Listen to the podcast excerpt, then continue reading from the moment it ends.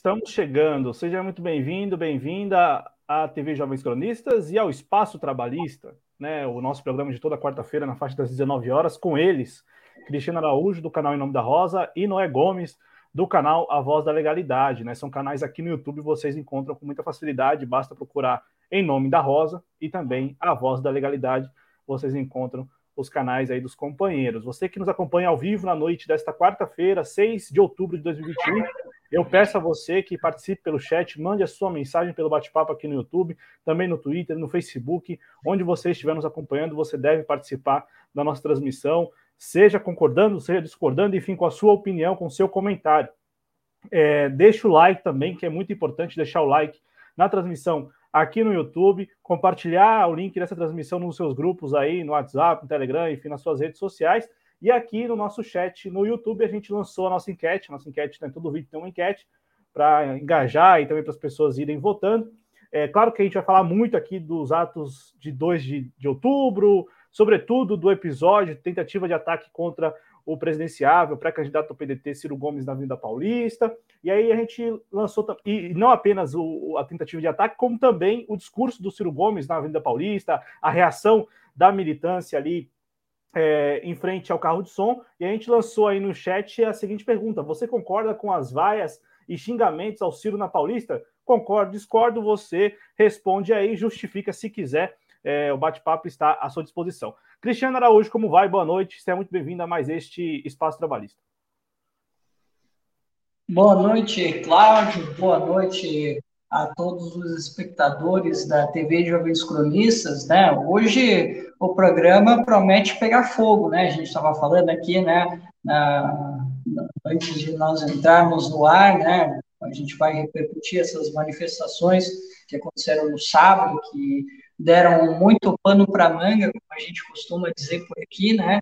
E a gente vai falar um pouco sobre o que aconteceu, as nossas experiências nas manifestações, né? E claro, né, toda a repercussão de, de tudo que rolou com o Ciro Gomes, com outras personalidades políticas, né? Que eu acho também importante a gente destacar isso. E a gente também vai falar um pouquinho também sobre o, o, a nova polêmica que tomou a mídia, que não chega a ser nenhuma novidade, né?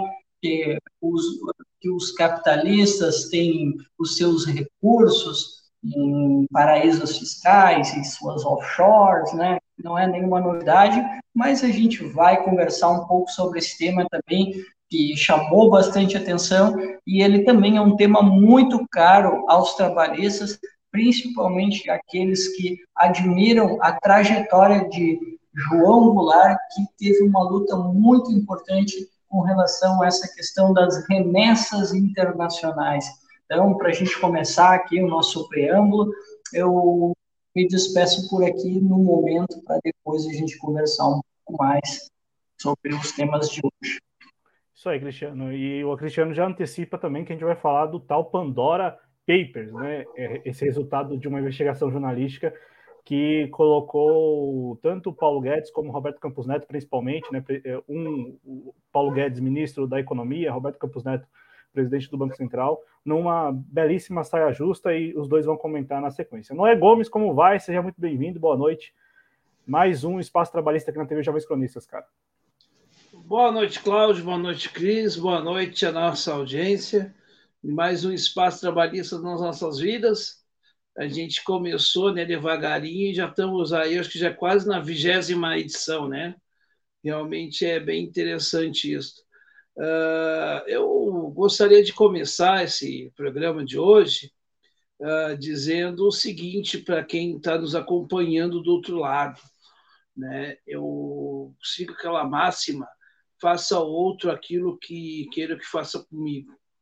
Uh, eu tenho ouvido por muito tempo aí uma, uma falsa dicotomia de que existe a civilização contra a barbárie de que nós estamos né, numa barbárie, que o bolsonarismo é uma barbárie, e que tem um campo progressista no Brasil, né, que é muito iluminado e coisa e tal. Eu acho que a gente precisa rever algumas coisas, né? Pelo menos aí eu acho que a gente uh, viu coisas muito feias uh, realmente coisas que não coadunam com aquilo que se diz democrático. Né?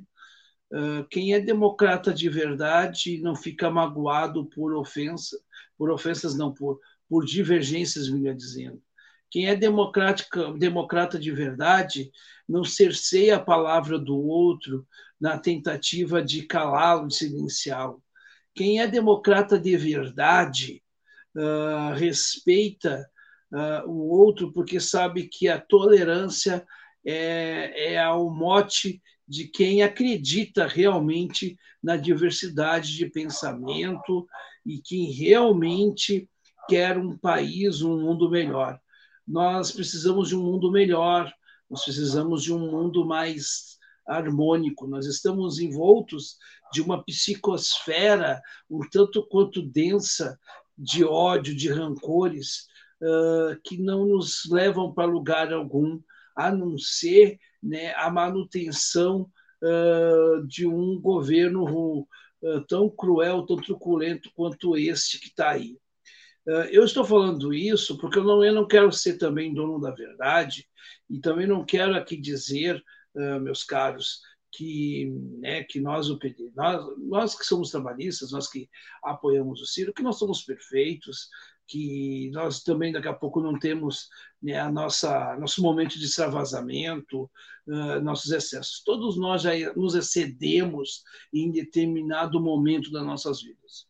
Agora, a questão central do dia 2 é que a gente tem aí um estadista que o Brasil conheceu e está conhecendo, Uh, o Ciro Gomes está sendo exemplar.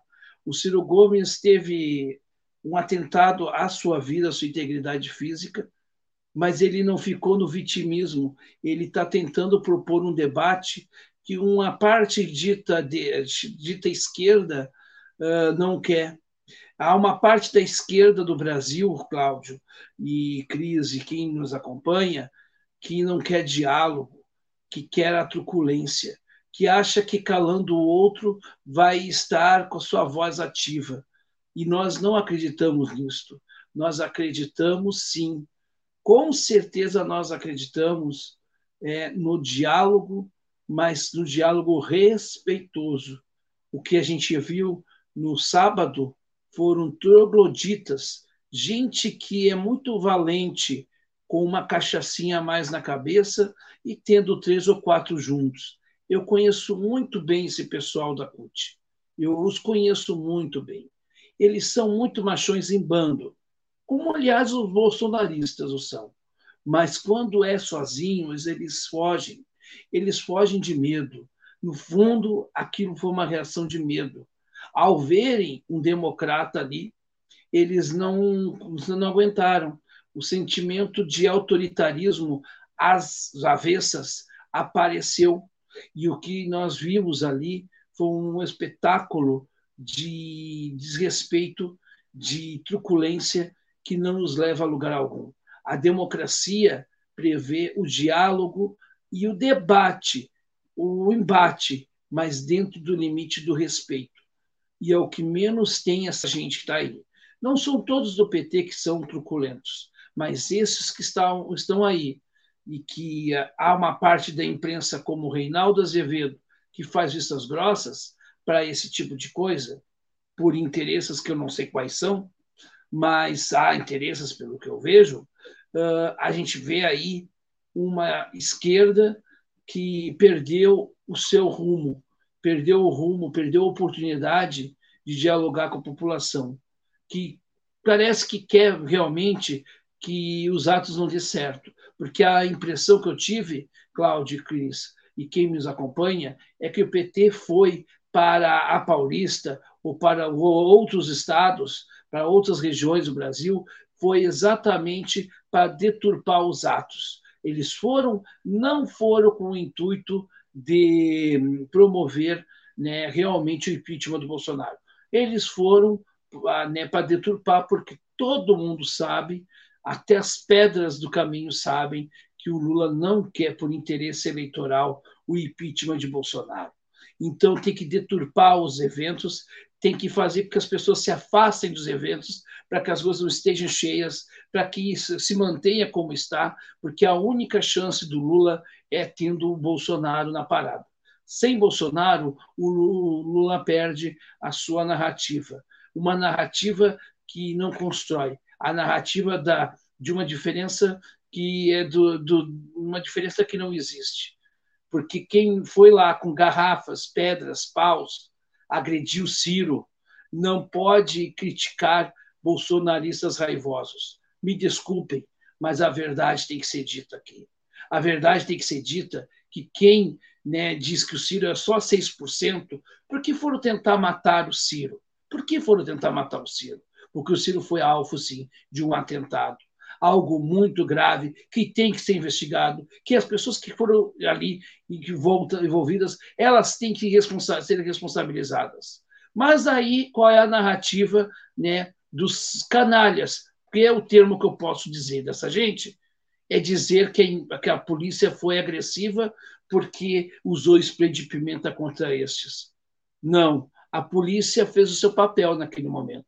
E olha que eu sou crítico de muitas intervenções policiais. Mas diante desse fato, quando há agressividade desse nível, sim, spray de pimenta cabe cabe porque tentaram matar um, presidenciável, cabe porque quem não tem diálogo parte para a ignorância, cabe sim porque tentaram desvirtuar o, o palco de uma manifestação legítima contra um governo deslegítimo. Mas vocês terão a resposta nas urnas, porque tem uma arrogância no ar. E digo mais uma coisa, digo mais uma vez aqui, aquilo que eu disse no Twitter e repito aqui: o fascismo a ver, com verde, amarelo, vermelho, roxo, lilás não me representa. O que me representa é a democracia. E o que esse pessoal que estava lá para tentar agredir o Ciro menos tem é democracia eles não são democratas. E mais uma vez, a turma do PCO, mais uma vez, os mesmos badeneiros que protagonizaram cenas lamentáveis. Mais uma vez, os autoritários de plantão. Mais uma vez, os misóginos de vermelho foram lá e, empurrar, colocaram dedo em riste, o dedo no meio, contra uma deputada em Porto Alegre mais uma vez, os mesmos de sempre, aqueles mesmos truculentos, aqueles que acreditam que é só a força do grito, aqueles que acham que calando o outro vão ter voz. Não, meus caros. Nós defendemos a legalidade e o respeito. E eu pergunto para os petistas que estão aqui: se fosse pessoas ligadas ao Ciro, que tivesse o Lula naquela manifestação, que é um covarde, que se escondeu em casa. O Ciro não. O Ciro foi para a rua, lutou a favor da democracia, seja com o MBL, seja com gente ligada ao lulopetismo que vem para atentar contra a sua vida. Ele enfrentou essa gente. Ele enfrentou ele não tem medo. E isso é o que o Brasil precisa de gente que não tem medo, de gente que enfrente a situação. E o que eu vi, o que eu vi foram covardes, covardes que agrediram uma deputada, como o caso da Juliana Brizola. Eu pergunto se fosse, se esses, esses não fossem petistas, fossem pedetistas que tivesse com o dedo em riste para Glaze Hoffman, para Maria do Rosário, para para qualquer mulher, não importa, seja Carla Zambelli, você não pode agredir mulher. Quem é progressista não pode ser misógino, não pode ser autoritário. Só que tem alguns que são autoritários, são seletivos. Quando é com os meus, podem, quando não é com os meus, aí é violência. Enquanto isso, o silêncio retumbante de um partido que perdeu o seu rumo, a sua direção nacional. Enquanto isso, o seu Haddad falando bobagens mais uma vez. Mais uma vez, acusando o Ciro de fake news, coisa que o Ciro nunca fez. Quem fez fake news é o senhor Haddad. O senhor Haddad faz fake news. Nós não. Então, portanto, a gente está de alma tranquila, porque nós fizemos a nossa parte, nós fomos para a rua.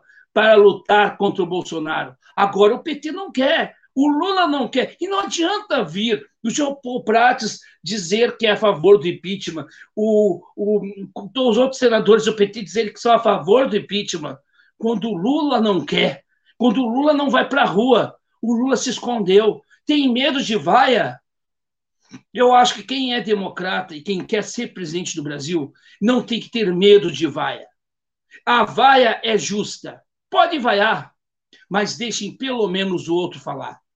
Se vocês não gostam do Ciro, que não ficasse ali em volta do Ciro, ou se vaiasse no final.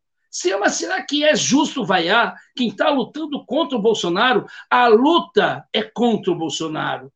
Mas quiseram fazer do dia 2 palanque eleitoral, eleitoreiro, e a população brasileira repugnou isto.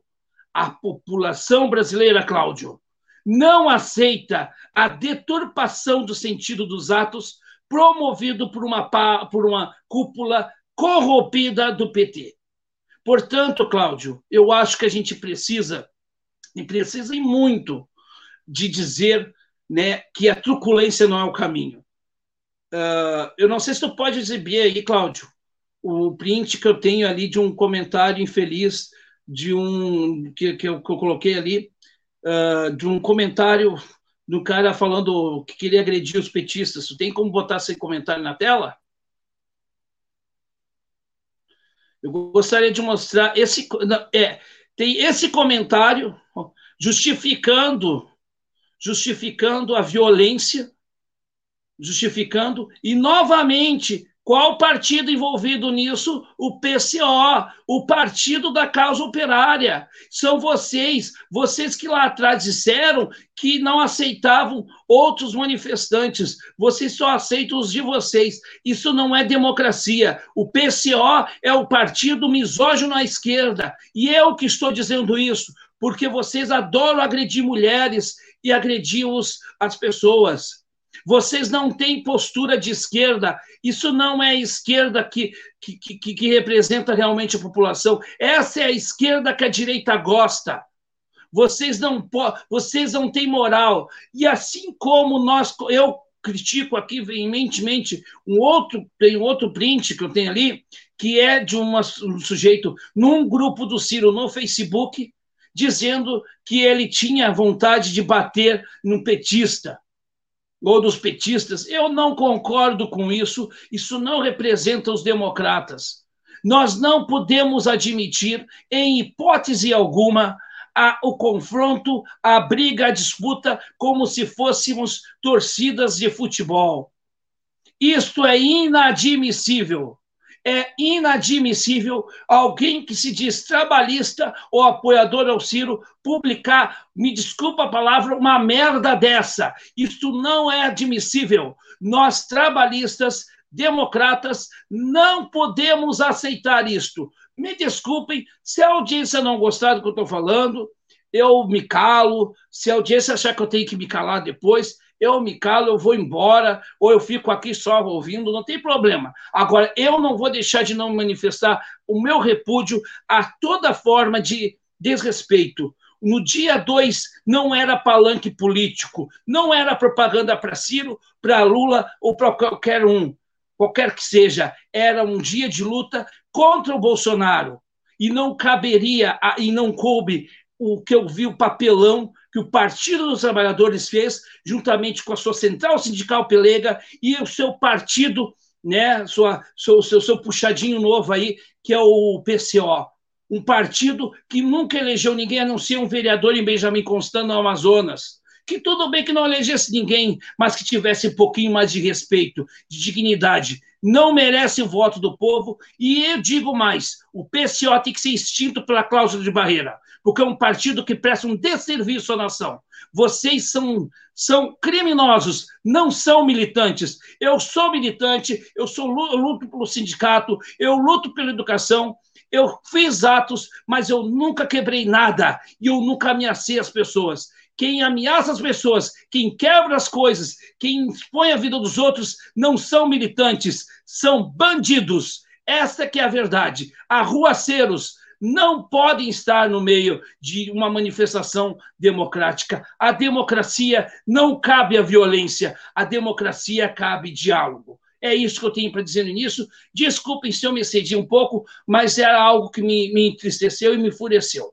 Como cidadão, e como gaúcho e como brasileiro, que eu tenho muito orgulho de ser brasileiro. Portanto, não vamos calar, não vamos calar. Certo, Noé Gomes, aí, Noé Gomes, idealizador, apresentador do canal A Voz da Legalidade aqui no YouTube. Ele que desde sábado, e eu acompanho o canal, né? Desde sábado vem insistentemente tratando desse assunto lá no A Voz da Legalidade, vários vídeos a respeito do que ocorreu na Avenida Paulista, mais precisamente naquele episódio tentativa de ataque contra o Ciro Gomes e a sua esposa, né? E eu preciso aqui. Presidente Antônio Neto e presidente Carlos Lupe. Então, aí, aí que a gente abre alguma divergência já, né, Noé? E aí é natural mesmo, né? É, o vídeo, ele é bem. O vídeo que nós temos, pelo menos, o vídeo que circulou nas redes, um vídeo de um minuto e quase um minuto e trinta, mostrando o que aconteceu lá na saída do Ciro Gomes da Avenida Paulista, mostra que tanto o Antônio Neto como o Carlos Lupe, eles não foram alvo diretamente de tentativa de ataque, né? O Antônio Neto, inclusive, tenta negociar, conversar ali com um militante do, do PT, pelo menos alguém que está com camisa vermelha, e o Carlos Lupe, ele sai caminhando, né, em direção à avenida paralela, à Avenida Paulista, isso depois da saída do carro do, do Ciro Gomes. A gente pode até exibir o vídeo aqui, a gente exibiu na segunda-feira, né, até porque a gente teve que repercutir também. Eu estava na Paulista, mas é, eu só soube disso quando cheguei em casa. Inclusive, eu também tenho um vídeo aqui para soltar para vocês de um companheiro do PDT aqui de São Paulo, Franco Chiarello, ele que é secretário de mobilização do PDT da capital, e lá no ato ele deu entrevista para a gente e ele falou um pouquinho da, da reação dos militantes em, em relação à militância do PDT que esteve presente no ato na Vinda Paulista, né? E, e aí, ô Noé, é, você falou um, um negócio que eu fiquei muito, muito pensativo desde o programa passado. Você, no programa passado, foi muito claro, disse que, olha, o ato tem que ser pelo fora Bolsonaro, na sua avaliação, na sua opinião, e não deve ser usado como palco eleitoral para Lula livre, para Lula 2022, não sei o que, não sei o que, não sei o que.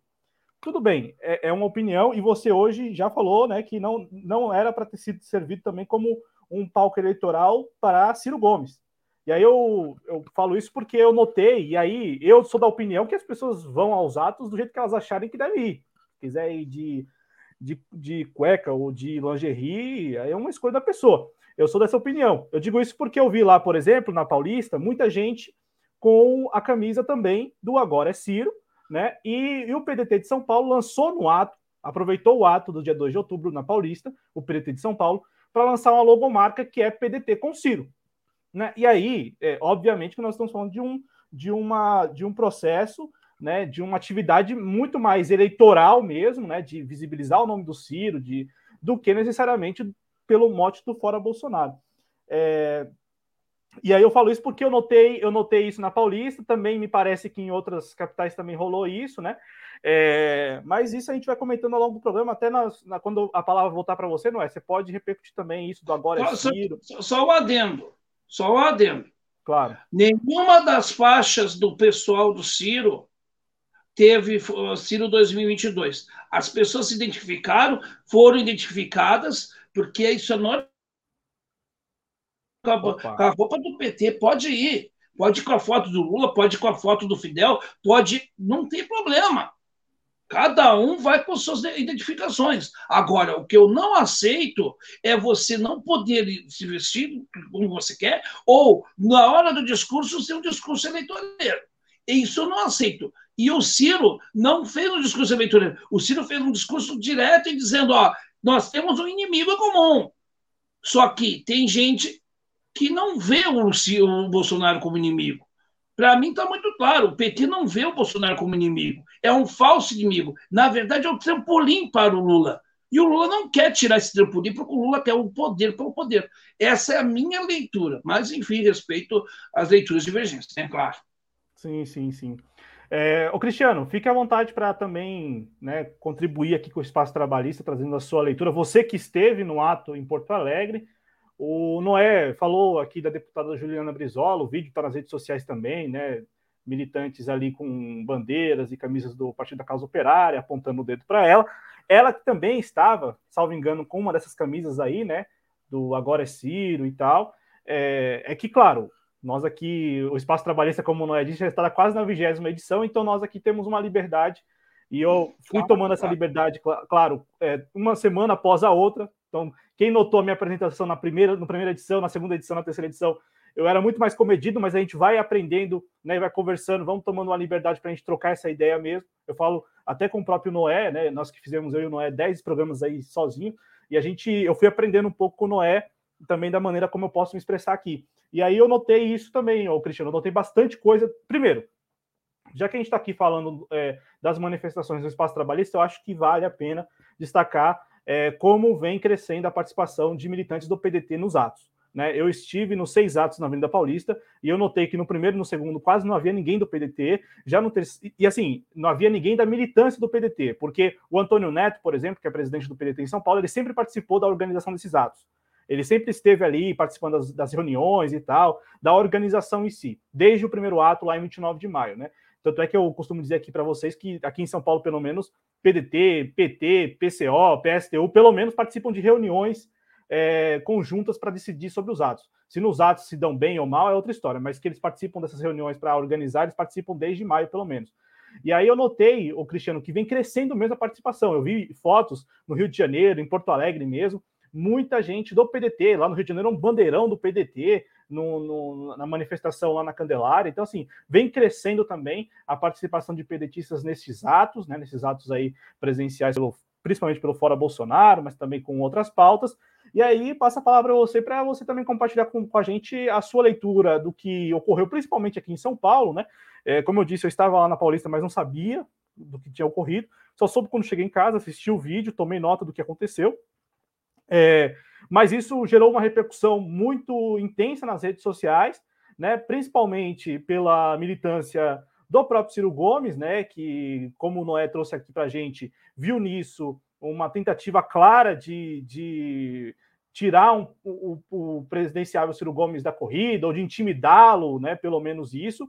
É, em contrapartida, militantes identificados com o PT, com movimentos é, à esquerda, movimentos sociais, partidos também mais à esquerda, é, falando que o Ciro Gomes, toda vez que ele se manifesta e faz críticas à esquerda, ao PT, ele estaria é, contribuindo para esse tipo de, de situação. O que, que você pensa, Cristiano? E na volta não é também, fica à vontade para responder o que, que você pensa, não é também sobre esse sobre o papel do Ciro Gomes nessa história toda, né, nessa situação, se o que ele fala contribui ou não é, para esse tipo de situação. Cristiano, fica à vontade.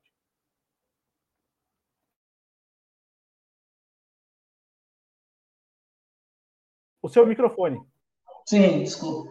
Bom, Cláudio, de fato, vem crescendo sim a participação dos trabalhistas, pouco a pouco, é verdade. Antes a gente não encontrava a turma na rua, né? Agora, cada vez mais, a gente tem começado a ver o movimento crescendo um pouco, né?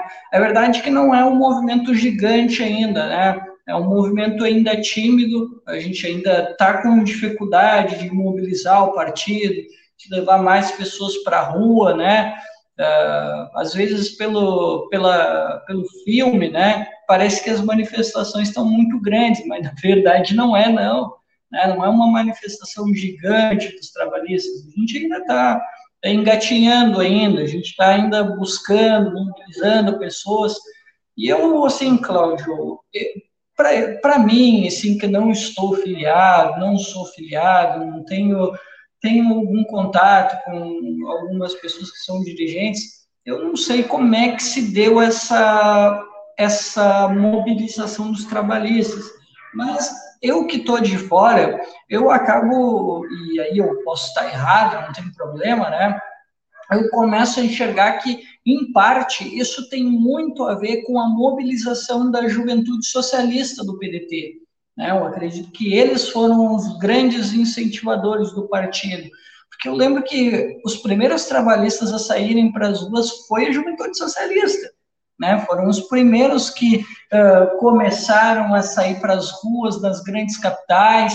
E depois a gente começou a ver os dirigentes partidários saindo, né, do, do, das, suas, das suas bases eleitorais, saindo dos, ali, dos cargos que ocupam um pouco, né, um pouco da política, para fazer política na rua, né? A gente começou a ver isso acontecendo, né? Eu, por exemplo, comentei até, inclusive, com o Noé, aqui em Porto Alegre, né? que pela primeira vez a gente pode comemorar que a gente viu muitos dirigentes de Porto Alegre, né, do PDT, que saíram para as ruas nessa manifestação. Isso tem que ser louvado, porque à medida que tu começa a ver que uh, as pessoas que ocupam cargo dentro do partido e que têm uma vida partidária intensa, elas começam a mobilizar outras pessoas, a encorajar outras pessoas a sair para as ruas, né? O primeiro movimento surgiu da, da juventude socialista, né? E de outros movimentos de base. E depois os dirigentes começaram a sair, porque viram que o movimento foi ganhando força e o pessoal começou a se empolgar, né? E então aí a gente começa a ver essa, essa mobilização que começa a ficar muito bonita, né? Cara, com relação à, manifestação em Porto Alegre, ela não for, não dá para dizer que foi uma manifestação pequena, né? Eh, eu até tive essa impressão quando eu comecei a sair com a galera, né? Mas depois que eu vi uma foto panorâmica, cara, porque eu já tinha visto a galera, antes de sair, da gente sair andando, né, eu já tinha visto que, pô, tinha bastante gente, né, mas quando eu vi a, a panorâmica que a Manuela Dávila tirou, a panorâmica que a, que a, como é que é o nome dela? Vera Guasso, do PSTU, tirou, aí eu vi que a manifestação em Porto Alegre estava muito grande, muito mais do que eu imaginei, né? Então, assim, eu acabei mudando de ideia, de, opa, peraí, mas essa manifestação, ela foi um pouquinho maior do que eu imaginava. E aqui, cara, em Porto Alegre, diferentemente né, de São Paulo e do Rio, que também quase teve confusão, pelo que fiquei sabendo, né, aqui as coisas transcorreram de uma certa maneira tranquila. Nós tivemos ali o episódio da, da Juliana Brizola, né, que tentaram silenciar, ficaram tocando tambor para impedir que ela falasse. Isso aí é uma tática do PT. A gente conhece essa turma de longe, né? Eles adoram silenciar quem não concorda com eles. Tu não dizer amém para o PT e para o PCO, né, que como não é disse que é um partido que merecia cair fora da cena política, e eu sou um cara totalmente contra esse tipo de coisa, mas na atual circunstância, Cláudio, eu sou muito a favor de, ó, já era para o PCO, tem que acabar esse partido porque eles não sabem conviver com a democracia, não sabem conviver com o divergente. O que, que custava tu ter um pouco de civilidade de ouvir uma pessoa do teu campo que estava se manifestando, que é contra o Bolsonaro? O que, que custava, cara? O que, que custava ter um pouco de civilidade de ouvir, mesmo que tu não concorde? Poxa, cara, eu assim, eu fiquei indignado com o PCO. Eu vou, eu vou jogar mais pedra no PCO ainda, tá? Segura a onda aí que eu vou jogar mais pedra nesse partido, porque eles estão merecendo demais por eles serem um partido que não respeita quem não é lulista. E, e aí, meu amigo, a gente sabe do histórico também do PT, de não respeitar quem não diz amém para o PT. A gente teve esse exemplo com Darcy Ribeiro, no Rio de Janeiro, quando eles apoiaram Moreira Franco. Nós temos aí também o próprio Brizola, que foi chamado de latifundiário pelos petistas. Né? Nós temos também aí uh, o próprio Miguel Arraes, que eles tentaram jogar para a direita, né? Eles sempre fazem assim: se tu não rezar a cartilha deles, se tu não quiser estar uh, tá junto deles, né, ficar orbitando eles, eles querem te jogar para a direita, como eles têm feito, né? E não é só. Eu não estou nem dizendo que é só o PT. Tem muito militante que acaba caindo nessas narrativas e vai encher o saco em rede social, dizendo que a gente é de direita, né? Mas a gente vai continuar jogando pedra. Eu vou só fazer aqui um, uma, eu vou fazer uma paralisação nas críticas aqui ao PCO e o não, na verdade não vou, porque tem outra coisa que eu quero contar sobre o PCO também, tá? Que aconteceu. Cláudio, eu não sei quem foi que o PCO brigou em Porto Alegre, mas sei que deu uma pancadaria depois da fala da Juliana Brizola. Eu te confesso assim que eu não faço a mínima ideia com quem é que eles brigaram. Eu sei que eles estavam lá em cima e deu uma pancadaria violenta lá, e eu realmente eu não sei com quem foi. Mas é isso, cara. Como é que tu vai respeitar um partido que não consegue conviver com o diferente? E, Cláudio, eu não estou nem falando aqui para puxar brasa para o meu assado, tá? Porque, assim, vamos lá, nós tivemos aí outras expressões políticas, né? O próprio Roberto Freire, que eu tenho profundas divergências do cidadania, e ele condenou o que aconteceu com o Ciro Gomes, o que aconteceu com outros militantes, né?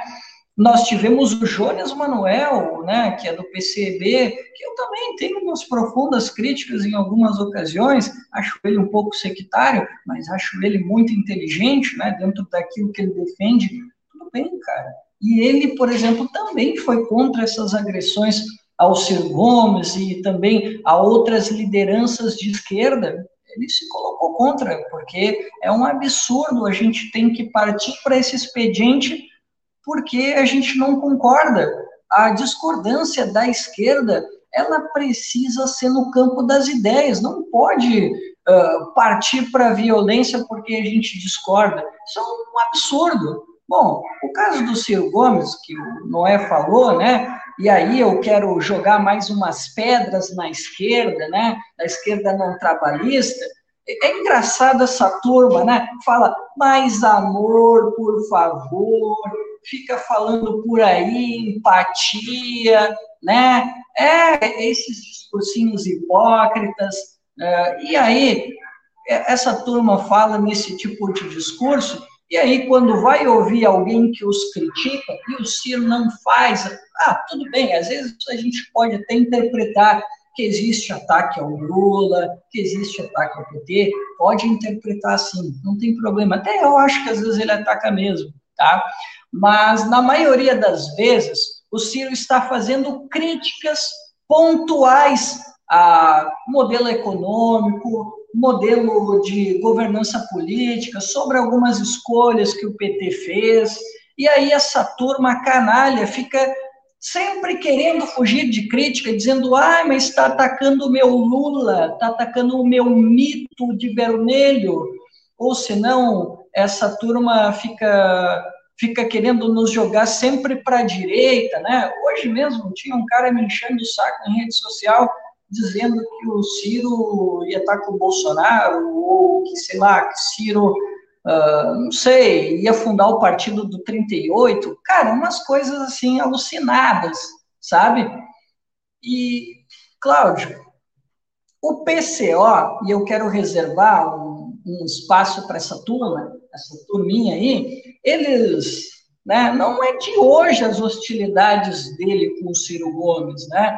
Desde que o Ciro Gomes ele resolveu fazer as críticas ao PT, concordem ou não, essa turma canalha fica chamando o Ciro de golpista de direita, né? Uh, fica chamando o cara de abutre, né? Cara, não é de hoje que essa turma vem avacalhando o Ciro, dizendo que ele está com o Bolsonaro. Esse, essa turma aí, né? É engraçado, mais outra hipocrisia que o Noé gosta de levantar e hoje eu vou dar na ferida também a turminha que fica falando da fake news bolsonarista, né?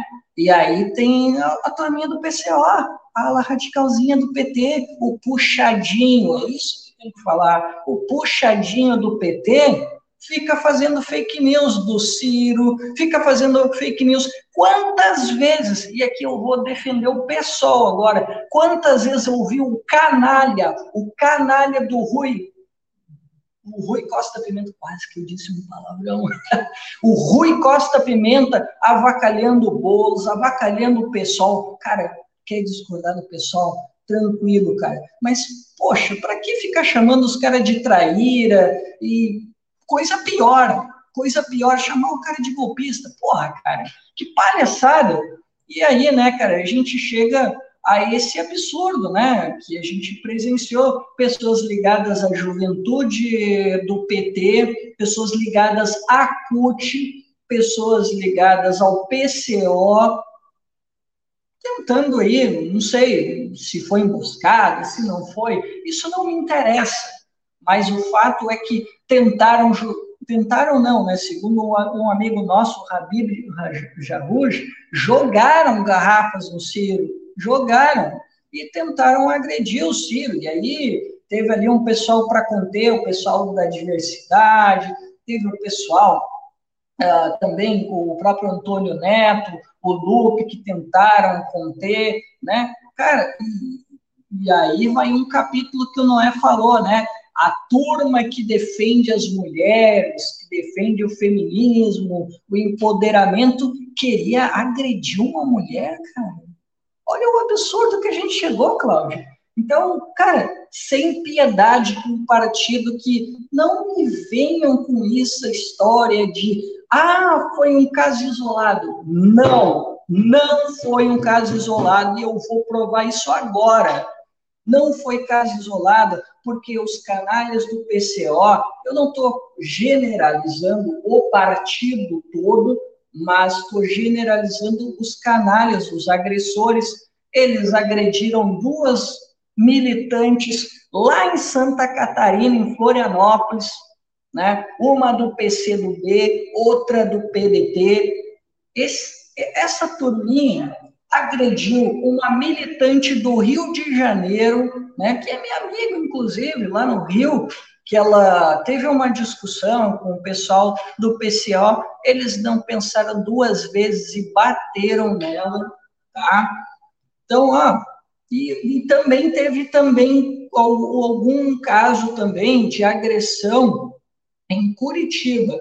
Uma amiga minha lá de Curitiba falou também de hostilidades do PCO com militantes mulheres, mulheres, então, olha a que ponto chega essa turma. E aí nós temos o caso da Juliana Brizola, nós tivemos o caso também aí do Ciro Gomes, e eu fiquei sabendo que a turma tentou, tentou agredir o Ciro Gomes no Rio de Janeiro também. Só não aconteceu porque o pessoal estava muito preparado o pessoal foi em peso para as ruas e eles não conseguiram.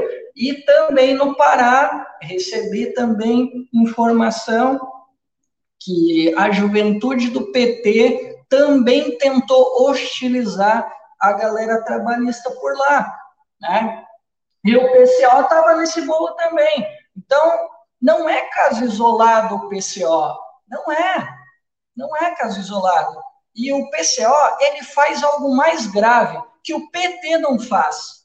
O PT, ele age, às vezes, na sombra, o PT tem os seus equívocos políticos. Eu acabei de falar o caso do Darcy Ribeiro, falei o caso do Brizola, Miguel Arraes, Ciro Gomes e tantos outros. Mas isso é numa disputa política eleitoral, muitas vezes. E aí, Cláudio, pode acontecer. A gente até, digamos, releva, releva, porque é uma disputa eleitoral. Agora, aquilo lá que estava acontecendo era uma manifestação, não era uma disputa eleitoral, não era comício eleitoral, como muitos estavam pensando que era para ficar gritando Lula livre para ficar gritando Lula, Lula, Lula, Lula e ficar fazendo barulho para não deixar os outros falar, que é uma atitude autoritária, né? E só para eu encerrar aqui, para eu colocar o, o pingo nos is, o PT não faz a besteira que o PCO fez de mandar militante ir lá e hostilizar o Ciro, dizer o abutre, o abutre da direita, não vamos deixar ele se manifestar. O PT jamais faria isso. O PCO faz. E, e não é o militante ali que está que tá ali querendo fazer bagunça. Não, cara, é na rede oficial do PCO. Isso que é mais grave, Cláudio. Isso é que é mais grave, é a rede oficial do partido. Lá no Twitter, cara, incentivando para que hostilizem o, o Ciro Gomes. E, e, olha, e a forma como eles se comunicaram nas redes sociais, não é à toa que os caras fizeram o que fizeram, porque o PCO abriu margem para esse tipo de coisa que aconteceu. O PCO foi totalmente irresponsável. Então, não tem conversa, não é caso isolado, não, não tem essa conversa de, ah, mas é que às vezes, uh, ah, muitas pessoas não tem como controlar o que individualmente cada um vai fazer. Cara, se não fosse uma comunicação oficial do partido, nas redes sociais oficiais, eu até entenderia, mas não, cara. É a rede oficial do partido que está comunicando isso, cara. É a rede oficial. E tem mais um dado que eu quero dar aqui. Eu sei que eu estou enchendo o saco já, mas eu preciso botar esse dado na mesa também. Que eu vi uma pesquisa aí, divulgada pelo Pablo Hortelado, que é um vinculado ali à, USP, tá? Até o cafezinho repercutiu essa, essa pesquisa, e aí eles estavam mostrando, né, o, o público que foi no dia 2 de outubro, com quem que eles não iriam de jeito nenhum para uma manifestação. E aí tinham lá seis atores políticos citados. E sabe quem era o sexto? O PDT. O PDT. O pessoal que foi no dia 2 de outubro, 24% manifestou que jamais gostaria de estar junto com o PDT numa manifestação. Então, não é de graça que aconteceu esses incidentes, como disse a presidente Gleice Hoffmann, né? Eu acho que ela foi a menos infeliz nessa situação toda, né? Porque nós tivemos outros militantes que a gente cobrou nas redes, eles se manifestaram, Freixo, Sâmia, uh, Fernanda Melchiona e tantos outros. Né? Agora, o, um capítulo à parte foi a manifestação do canalha do Haddad, que eu já tive algum respeito. Né? Não tinha mais respeito por ele depois que ele virou aí um, uma marionete do Lula, e agora eu tenho menos respeito ainda. Mas tomara que ele tome uma lavada pior do que a que ele tomou em 2016, para deixar de ser otário, porque é assim que tem que chamar mesmo. Porque o que ele fez foi absurdo. Ele né, foi bastante cínico, vamos ser sinceros. O cara foi lá e disse: é lamentável, mas aí vamos lembrar que o Ciro várias vezes me agrediu e agrediu o PT e o Lula. Poxa, cara, o, isso é da política, tu tem a crítica ao partido, a crítica ao Haddad, e o Ciro, na maioria das vezes, ele critica muito mais o Lula do que o Haddad, que é um poste, porra. Sabe? Então, cara, eu, eu fiquei mais indignado com o Haddad do que eu já sou indignado. Com os outros, mais ali, que orbitam mais o, o petismo, eu achei que, ok, demorou um pouquinho para manifestar? Sim, cara, demorou, mas pelo menos se manifestaram. Mas o Haddad, cara, foi rigorosamente lamentável. Então, Cristiano Araújo, do canal Em Nome da Rosa. Eu vou passar no chat. E aí, na volta, eu faço o papel do advogado do diabo, né? Preciso fazer esse papel, porque estou aqui como moderador e sou um jornalista independente mesmo. Eu, eu diante desses fatos, já expressei minha opinião na segunda-feira aqui no JC Informa, que é a segunda-feira é meu dia de comentar as notícias e tal. Posso até compartilhar com vocês também o que eu penso a respeito de tudo isso. E, tenho, e, e estejam certos que se os atores fossem outros, eu teria a mesma opinião, sabe? Porque eu vejo muita coisa e fico muito pensativo é, do quão é, concreto é a, de quão, quão, quão concreta é a discussão. Às vezes eu fico me pegando, claro, o papel de vocês, vocês que estão nas redes, eu cito você, Cristiano, você, Noé, quem está aqui nas redes sociais, quem está aqui no chat, vocês que, querendo ou não, passam bastante tempo nas redes sociais, lendo, escrevendo, falando, escutando, eu compreendo perfeitamente o papel de vocês. Assim como eu espero também que compreendam o meu papel, que não é, não é, tá longe de ser esse papel de, de militante mesmo, não sou, e, e eu já disse aqui várias vezes no canal que eu não acho demérito algum, não é mesmo. Assim como não é demérito eu não ser militante, não é demérito algum o cara ser militante de um projeto, de, um figura, de uma figura política, de um partido. Eu, eu, eu lido muito bem com isso, eu lido muito bem com isso. É, por isso que eu, eu procuro até. Eu até procuro, às vezes, nem justificar muita coisa, porque, por exemplo, na segunda-feira, eu e o Adriano nós estávamos lá aqui, a gente, claro, obviamente, que a gente se solidarizou com o Ciro Gomes com a esposa dele. Obviamente, com a Gisele. É, obviamente, sabe por quê? Porque o Ciro Gomes, assim que ele desceu lá do Demolidor, o carro de som, ele não pegou uma garrafinha de Heineken e falou: vou atacar num militante do PT. Ele não pegou um cabo de vassoura e falou: vou atacar num militante da juventude do PT. Ele não pegou uma barra de ferro e falou: vou atacar num militante da CUT. Quem eu ver com, com o colete da CUT, eu vou atacar. Ele não saiu do, do, do demolidor, do carro de som, com esse intuito. Ele saiu do demolidor do carro de som, acompanhado do Carlos Lupe do Antônio Neto, também ali de militantes da Juventude Socialista, enfim, do Diversidade, tal, do PDT, em direção ao carro dele para ir para o aeroporto, para voltar para Fortaleza, onde ele vive. Ele não saiu buscando briga do carro de som. Então, obviamente que ele foi vítima de um atentado, de uma, uma tentativa de ataque. Obviamente que todos nós, e eu falo isso sem justificar, porque eu não acho necessário falar assim: olha, gente, não é porque eu estou me solidarizando com o Ciro que eu sou cirista eu não acho que eu devo explicar isso para as pessoas. As pessoas têm que entender que não é porque eu me solidarizo com, com uma situação, com uma figura, que eu sou isso ou aquilo outro. É, ah, até porque senão tu teria que ser vários vistas, porque não foi só o Ciro Gomes que sofreu, que foi hostilizado, né? O Ciro Gomes foi o ponto alto, mas, é claro. Mas, mas eu quero, mas eu quero mas, comentar com vocês exatamente esses dois momentos. O momento da, da tentativa de violência mesmo, violência, né? O, a, o, momento em que o Ciro Gomes sai do palco lá na rua atrás do ali na rua lateral do MASP, onde ele ele se dá, se dá de cara ali com é, dá, ele dá de cara com militantes com coletes da CUT, com camisas da Juventude do PT, e aí rola aquele momento que todos nós já vimos no vídeo. Esse momento eu quero, eu quero conversar com vocês. E também o outro momento que nós já até antecipamos aqui no programa passado, da, da reação da militância no carro de som quando o Ciro fosse falar. Eu até lembrei aqui do caso do Guilherme Boulos. O Guilherme Boulos, toda vez que ele vai falar em ato São Paulo aqui, há um grupo ali que tenta silenciá-lo. E há um outro grupo que, te, que tenta escutá-lo.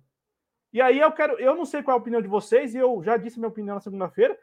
Para mim, isso estava é, é, dentro do esperado. O Ciro Gomes subir no carro de som, ele ser vaiado, né, ser xingado, assim como teve gente do PDT que gritou Brasil para frente, Ciro presidente, numa resposta a, essa, a esse silenciamento. Mas, eh, mas aí eu quero que vocês falem a opinião de vocês também. Vocês podem falar, ah, não, não era esperado, cara, não é da democracia. Enfim, vocês fiquem à vontade para dar a opinião de vocês. Só vou passar no chat rapidão, agradecer ao Marcos Boaventura, que está aqui com a gente. É, ele até fala, não foi um repente, tem sido algo sistemático nos atos, calar o outro por meio de violência física. A propósito, e aí eu quero que vocês façam essa distinção, você, Cristiano, e você, Noé, do momento em que o Ciro está se pronunciando lá no carro de som, que é um momento, e o segundo momento, que é um momento de violência física, de uma tentativa de violência física. Uma coisa é ele estar tá falando as pessoas silenciarem ele. Aí vai entrar no campo da opinião de ser autoritário ou não. Outra coisa é pegar cabo de vassoura, garrafa de Heineken e tentar arremessar no carro do cara ou no próprio cara. Né? Aí é uma outra história, aí já a gente está falando de, de, uma tentativa de violência física. É, e ele diz assim, né, o Marcos Boaventura, se não fossem alguns do PDT, haveria um desastre. É, e a Arlete Santos está aqui, a Arlete já soltou aqui Ciro na França, Lula 2022. É, a, Cel a Selênia Tavares, saudações trabalhistas. No Rio de Janeiro tinha apenas um cara tentando agredir. É, o Jader escreve boa noite, papo ruim esse dia ouvi falar, de receber informação. Se o Jader estiver por aí explicar melhor para gente. É, o que. Ah, um comentário aqui que eu não entendi, ô Marcos. Sinceramente, eu não entendi. Ora, ora, Cláudio, a pauta do, a pauta do ato era clara. agora vamos relativizar a violência? Eu não estou relativizando, não relativizo e jamais vou relativizar. Eu não. Eu não, não falei nada no, na, na, cobertura de sábado porque eu não sabia. Até porque, eu vou ser muito honesto com vocês. Ah, eu queria muito ter chegado lá antes, porque o, o ato aqui em São Paulo começou às 13 horas, né? Então, a uma da tarde. Eu só cheguei lá por volta de três e pouco. E eu, eu gostaria muito de ter presenciado o momento do Ciro Gomes, porque eu sabia que de todos que iriam falar ali, o que iria, o ponto alto seria a participação do Ciro Gomes, uma vez que, e aí eu quero fazer o papel do, advogado de, diabo a partir de agora, uma vez que o Ciro Gomes, pelo menos desde 2018, tem se manifestado, tem apontado equívocos do Partido dos Trabalhadores, equívocos do campo à esquerda, e também não apenas equívocos, porque a gente tem as críticas, por exemplo, segunda-feira o Ciro Gomes soltou uma aí é, de que o Henrique Meirelles ele também tinha contas é, em offshore. Isso não é um ataque ao Lula, obviamente não é. Só vê como um ataque ao Lula quem é lulista ou petista e tá, tá lá na narrativa deles. Mas assim, não é um ataque ao Lula. O que pode se questionar, e aí é um negócio que a gente comentou na semana passada que o Noé até falou aqui, a gente pode questionar, por exemplo, o Ciro era ministro da Integração Nacional do governo Lula, exatamente no período em que o Henrique Meirelles era presidente do Banco Central. O Ciro Gomes, em algum momento, sabia disso naquele período? O Ciro Gomes, sabendo aquilo, ele disse a alguém que, olha, o presidente do Banco Central, ele tem contas também offshore. Ele, ele falou isso naquele período? Até onde a gente sabe, não. Até onde a gente sabe, ele falou em 2018, quando estava na campanha eleitoral, exatamente na entrevista que marca a, é, não, não digo a virada de chave do Ciro, mas marca um Ciro Gomes que começa a apontar também o dedo para o PT. Foi naquela entrevista na Globo News que ele começa a apontar o dedo para o PT. É, naquela quarta-feira que a gente já falou várias vezes aqui no Espaço Trabalhista, quando ele fica sabendo que o PSB tinha chegado a um acordo com o PT pela neutralidade. Foi naquela quarta-feira, naquela fatídica quarta-feira, que o Ciro Gomes na Globo News começou também a apontar o dedo para o Partido dos Trabalhadores. Então, é, eu faço aqui o papel do advogado do diabo, é, perguntando a vocês, começando com o Noé, depois o Cristiano, o Ciro Gomes contribuiu, e aí não falo para a violência física, obviamente não, a violência física ela merece todo o nosso repúdio, mas o Ciro Gomes, com o que ele vem falando, e não apenas apontando críticas, como essa do Henrique Meirelles seria uma crítica, não seria um ataque. Mas, por exemplo, quando ele vai lá e fala em uma entrevista ao Valor Econômico, acho que foi em abril, maio, não sei, Falou assim: o Lula é o maior corrupto da história do Brasil. Quando ele vai lá e fala, como falou recentemente, sobre a Dilma Rousseff, inclusive na, na tentativa de, de, de, ataque ao Ciro Gomes, tem gente que grita Dilma, Dilma, Dilma no vídeo, pelo menos é assim que eu, eu escutei, eu não sei se vocês escutaram, mas é, quando o Ciro vai lá e fala da Dilma e fala que a Dilma foi um aborto político. Noé, o que, que você pensa? Você acha que o Ciro Gomes, quando ele usa dessas expressões, ele está contribuindo para, de repente, ser vaiado, ser xingado? Não não estou aqui relativizando a violência física. Vamos lá. Todos nós aqui repudiamos, mas ele está contribuindo para chegar num ato como chegou na, na Paulista e ninguém escutá-lo, ser vaiado, ser xingado? Ou, na sua opinião, isso não deveria influenciar, isso não deveria ser colocado à mesa, uma vez que o problema maior seria o presidente Bolsonaro, o desgoverno Bolsonaro, enfim, fique à vontade para usar o tempo que achar necessário. Então, eu, eu, vou fazer também a vez do, do advogado do diabo. Eu vou perguntar para o pessoal aí que fala essas coisas, que é o seguinte: uh, o Renan Calheiros foi contra o impeachment? O Eunício Oliveira foi contra o impeachment? O Jader Barbalho foi contra o impeachment, Romero Jucá. O Temer foi contra o impeachment. Quem é que se colocou ao lado da Dilma naquele momento? Foi o Ciro, né? Mas isso o gado vermelho não esquece, né? Aí esquece. Quem, quem lá estava lá defendendo e dizendo que aquilo era um absurdo era o Ciro. Então, assim, a, coisa é muito seletiva, né? A coisa é um, muito seletiva. Mas, assim, chega a ser nojento de tão seletivo que é isso, né? Porque me parece que aí esquece, né? Cartomante com Alzheimer, como bem uh, também usa a expressão o Ciro. E eu acho que, que ah, se ele pegou em algum momento mais pesado, ele pegou. Não vou dizer que não.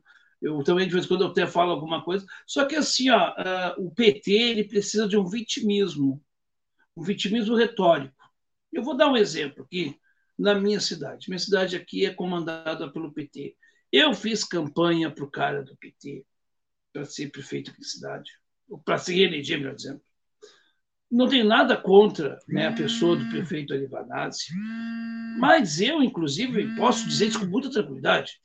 Eu lancei o nome do Vanazzi nacionalmente, mais que os caras do PT. Uh, ah, então, o que acontece? O que acontece?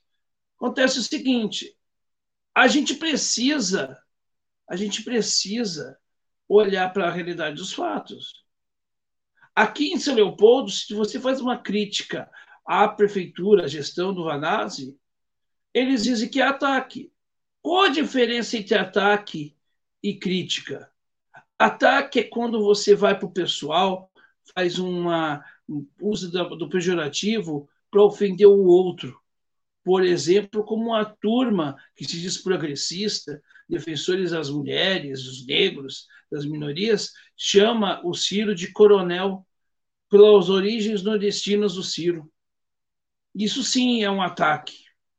Quando você diz assim, o nove dedos, isso é um ataque. Agora, quando você diz que o programa econômico do, do Lula foi uma continuidade em muitos aspectos do programa econômico do, do FHC não é um ataque, é uma constatação, é uma crítica política. A crítica ela não vem com a pessoalidade, a crítica não vem com a jocosidade, a crítica vem com o fato de dizer, eu não concordo com essa linha de pensamento, com essa linha de atuação. Essa é a situação. Então, meus caros, eu acho que tem muito vitimismo aí do PT, que adora atacar os outros e depois se dá uma de vítima. O, a CUT faz muito isso. Eles vão provocando as pessoas, quando as pessoas reagem, quando as pessoas reagem, elas acabam, ah, eles acabam, né? Ai, olha, fulano me agrediu. Mas eles é que provocaram a situação.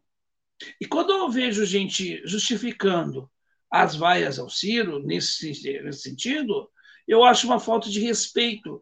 Sabe por que eu acho uma falta de respeito? Porque eu queria saber o seguinte: se de vez de ter sido o Ciro, fosse o Lula que estivesse lá e a juventude socialista do PT vaiasse, batesse tambor, gritasse, chamasse o Lula e até a 15 geração do Lula uh, de, de qualquer coisa, o que, que, você, o que eles diriam? Será que te, seria o mesmo tom? Eis a questão. E eu acho que ali se exagerou no tom, por exatamente não era o momento de se vaiar o Ciro. Não Ciro, Lula, qualquer. Eu não gosto do Lula, mas se tivesse ali o, o discurso do Lula, o máximo que eu faria era ficar em silêncio. Eu ficaria em silêncio, deixa lá, deixa ele falar, eu não vou ouvir o cara. Mas enfraquece o movimento. A vai ao Ciro enfraqueceu o movimento. Não foi ao Ciro que atacaram. O Ciro não foi atacado. Quem foi atacado, que foi atacado foi a luta contra o Bolsonaro. E este pessoal insiste em não entender isto. Eles não querem entender porque eles são surdos, porque a vaidade do PT é tão grande que tira a capacidade analítica das coisas mais comezinhas. Aqui em São Leopoldo, agora eu sou ressentido porque eu não entrei no governo, então eu estou criticando a má gestão da saúde, porque hoje tem uma gestão ruim, não tem secretário de saúde, tem um monte de problema aqui na cidade. Aí quando eu critico, digo, olha, realmente aqui está errado, tem que fazer assim, fazer assim, aí eu estou sendo ressentido, porque não está no governo, porque não entrou. É um papo fisiológico.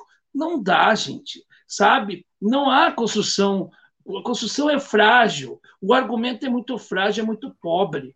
Sabe? Então, assim, com todo. Eu vou, devido... eu vou te interromper rapidinho, Noé, só para registrar que você está fazendo essa, esse comentário já fora do PDT aí na sua cidade, né? Porque é, é, bacana falar isso, lembrar as pessoas, porque você até lembrou, você fez questão de falar aqui no espaço trabalhista que está deixando o PDT, porque o PDT faz parte, o Partido Democrata Trabalhista faz parte da, da aliança e da coligação, né? Então está tá sendo taxado de ressentido já fora do PDT, né?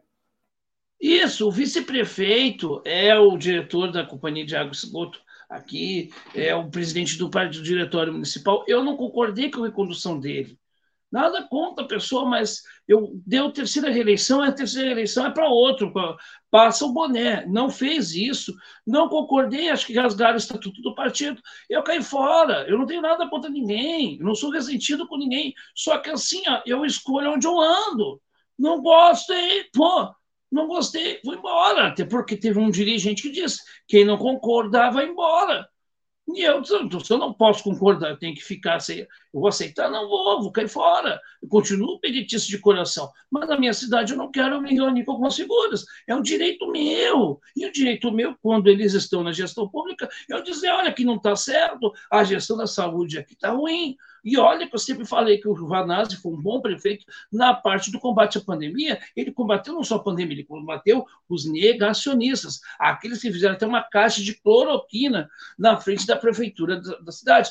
Foi manchete nacional isso. Uma vergonha. Então, assim, quando eu tenho que fazer a crítica, eu faço. Quando tenho que fazer o elogio, eu faço. Quando há acertos, eu digo, fez certinho, Parabéns. Não tenho rabo preso com ninguém. Não agrado A, B ou C. Agora, veja bem, eu, a minha visão. Eu saio do PDT, todo mundo sabe por que eu saio do PDT. E eu falo e digo, e se os caras quiserem botar peixe, vão botar e não vão, não vão colar, não vai colar, porque a população sabe quem eu sou aqui. Então, assim, eu acho que a gente tem que ser verdadeiro. Eu acho que assim, o PT não foi com o intuito de derrubar o Bolsonaro. O Lula o PT não querem derrubar o Bolsonaro. Eles foram para sabotar os atos. Por isso que eles não querem que a população que não seja afiliada esteja presente nos atos. Porque esse pessoal aí quer a manutenção do que está aí por, por conveniência eleitoreira. Então é muito triste dizer isso de um, de um ex-presidente, de uma figura importante da nossa história do Brasil. É, mas a realidade dos fatos, infelizmente, Cláudio, é essa.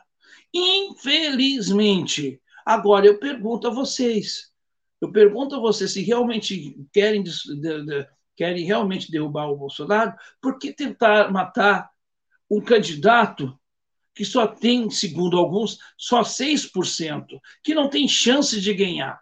Você não tem chance de ganhar, vai matar o cara para quê? Ou calar ele para quê? Eu sou daquela opinião, se o cara não é, não é risco para mim, eu não vou matar o cara é porque estão sentindo o crescimento do Ciro. E o Ciro foi lá, foi muito homem. E outra coisa, se depois vocês puderem botar um vídeo, o vídeo aí é um vídeo de, de uns minutos aí, mas a fala do Ciro na live dele, o Ciro não usou do vitimismo para inflar a sua militância contra o PT, para fazer briga. Pelo contrário, ele minimizou isso, fala em um pacto para que a gente possa lutar em bloco contra o Bolsonaro. E aí o Haddad vai lá e fala asneira para o UOL. É uma vergonha isto, sabe? Ninguém está dizendo que a gente vai deixar de ter as nossas diferenças. Agora o inimigo é esse, é o Bolsonaro. Vocês estão realmente dispostos a enfrentar o Bolsonaro? Até que me prove o contrário, até que me prove o contrário não, não estão dispostos a enfrentar o Bolsonaro. Agora, não estão dispostos a enfrentar o Bolsonaro, deixa quem esteja disposto a enfrentar o Bolsonaro. Respeite o ordenamento jurídico, respeite as pessoas. Se vocês querem se respeitar, serem respeitados. Agora, tem gente que está comemorando, já botou a faixa de campeão. Siga o líder, estou vendo essas bobagens todas aí. E olha, há, há um ano e meio atrás aí, a Manuela Dávila era prefeita de Porto Alegre que era líder disparado em todas as pesquisas. Perdeu. Perdeu. E vai per... e eu vou dizer aqui, digo de novo, Lula não vai ser presidente. Até o Delfim Neto sabe disso. Até o Delfim Neto está sabendo disso.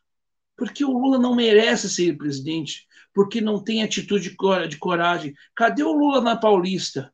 Ai, que ele é velhinho, ele tem 70 anos. Mas para ir para Paulista ele é velhinho para ficar nos conchavos, para ficar nos gabinetes, aí ele não é tão velhinho assim. Aí ele não tem medo. Vai, bote a cara para bater, Lula. Vai lá e enfrenta as vaias. Mas homem que é homem, enfrenta a situação. Uh, eu vou pedir para vou dar uma saidinha, que eu tenho uma ligação que está vindo aqui, mas eu, eu, depois eu retorno, vou passar a palavra, porque é importante a gente dizer essas coisas, tá?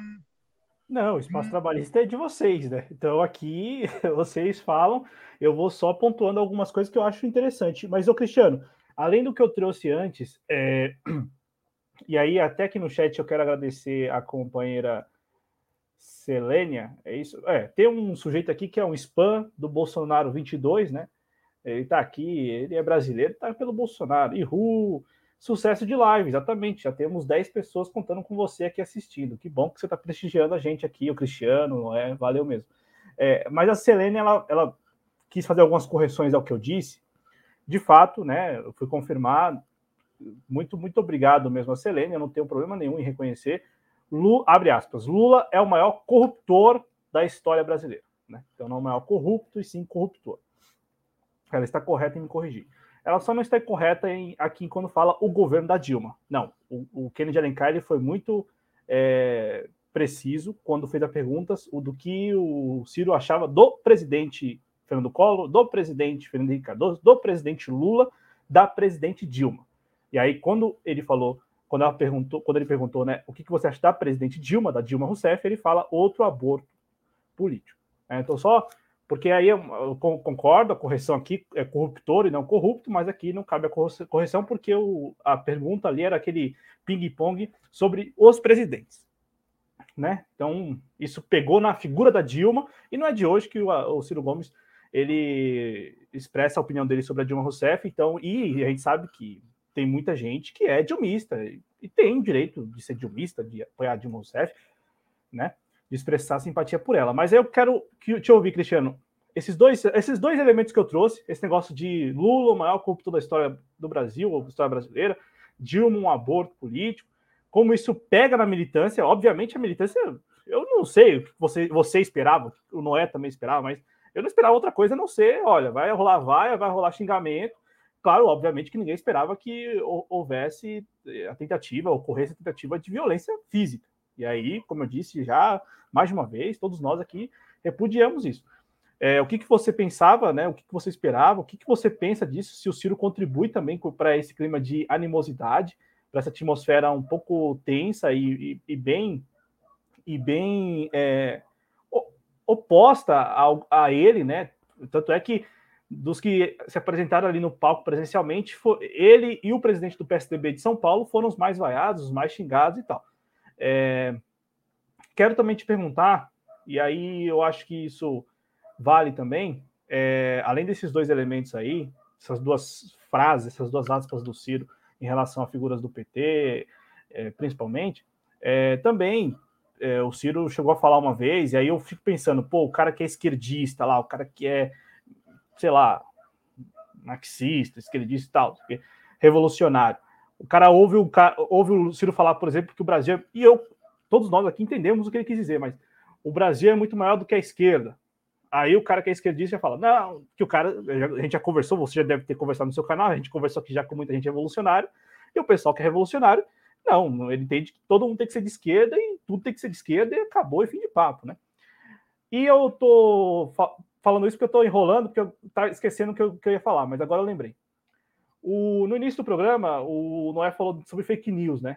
E pegou bastante esse negócio da Prevent Senior, é, da tentativa do Ciro Gomes de relacionar o ex-presidente Lula a Prevent Senior, nesse momento em que a Prevent Senior está sendo objeto e alvo de, de investigação lá no, nessa período da pandemia. E a gente viu que não é necessariamente como o Ciro Gomes colocou nas redes sociais. Não, não é que o presidente Lula ele viajou ao Nordeste com um jatinho da Prevent Senior. Ele viajou com um jatinho alugado, com preço comercial, de uma empresa que faz parte do grupo da Prevent. E aí, bom, então já começaram a falar que isso é notícia falsa.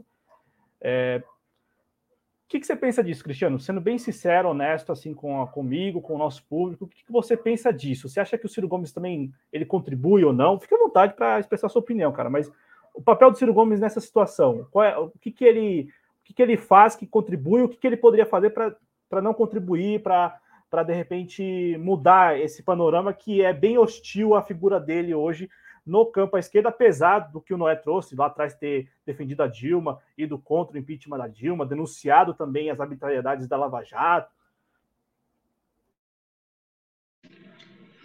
Bom, Cláudio, esse é um ponto bastante sensível, eu diria, né?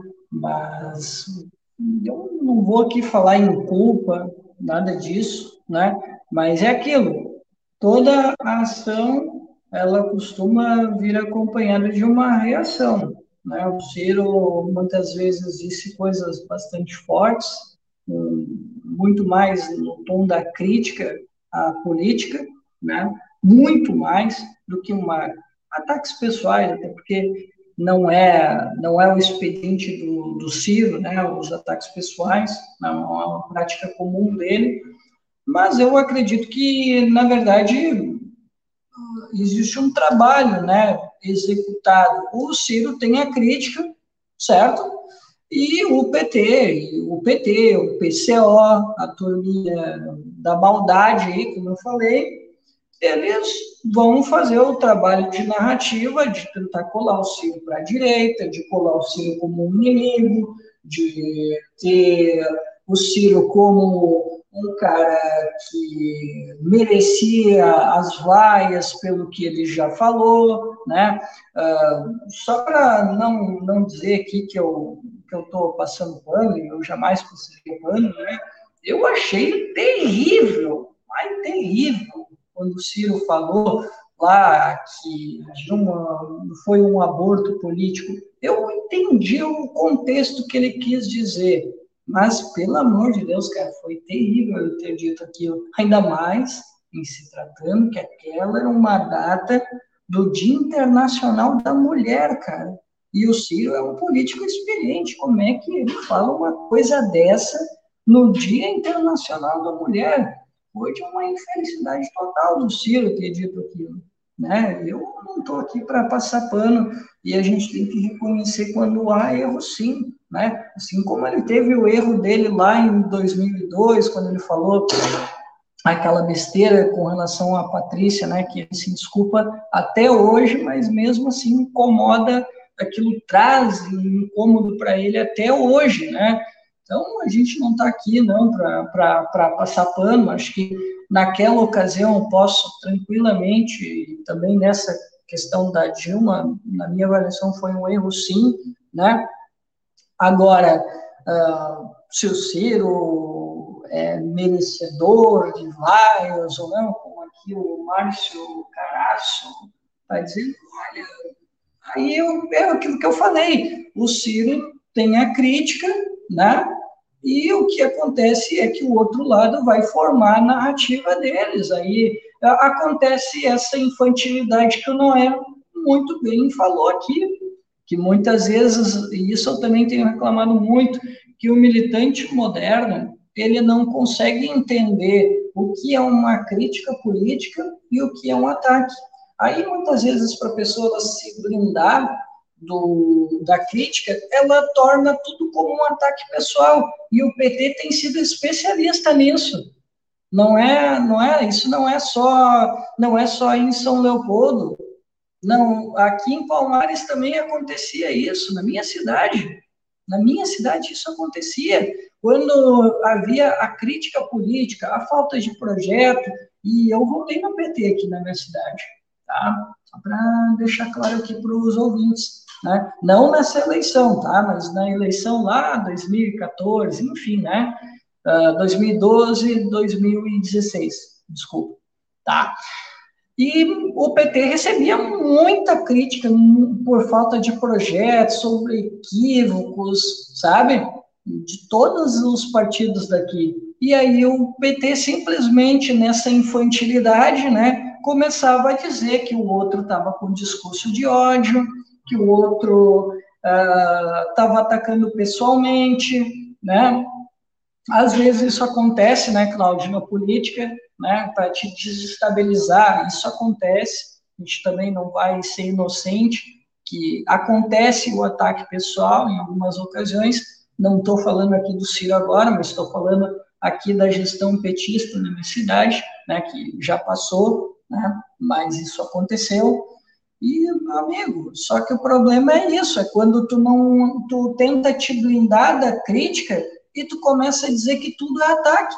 E é assim que o PT tem agido recentemente. E por que, que eles usam isso? É um truque psicológico para tentar diminuir a crítica do adversário. Eles têm tentado fazer esse jogo psicológico já há um bom tempo, né? não é de hoje, né? E isso acabou se espalhando por, por todo o PT. O PT tem feito isso, né? E, meu amigo, como eu disse, eu, sinceramente, críticas a vaia, como aconteceu com o Ciro, eu esperava que poderia acontecer. Eu esperava que isso iria acontecer. Inclusive, falei isso com o Noé. Né? E, assim como o Noé, eu também não acho que o Ciro era merecedor das vaias no momento que ele estava falando. Depois que o Ciro falou, se quisesse vaiar, cara, tudo bem, cara. É da democracia. Aplaudir, gritar contra, vaiar, tudo certo, cara tudo certo. Agora, a tentativa de silenciar, e assim, Cláudio, eu tenho alguma intimidade com o pessoal, eu tive muitas amizades no pessoal, eu tive muitas amizades também no PT, né? até já fui convidado, inclusive, a me filiar no PT, tá? 2016, estou dando até a data para vocês, tá? Mas nunca aceitei. E, meu amigo, essa ideia de silenciar o outro que está falando é uma tática deles. E o Noé conhece muito bem a CUT que tentou uh, cercar o Ciro Gomes e eles é a mesma coisa. É a mesma coisa também. Eles utilizam essa tática.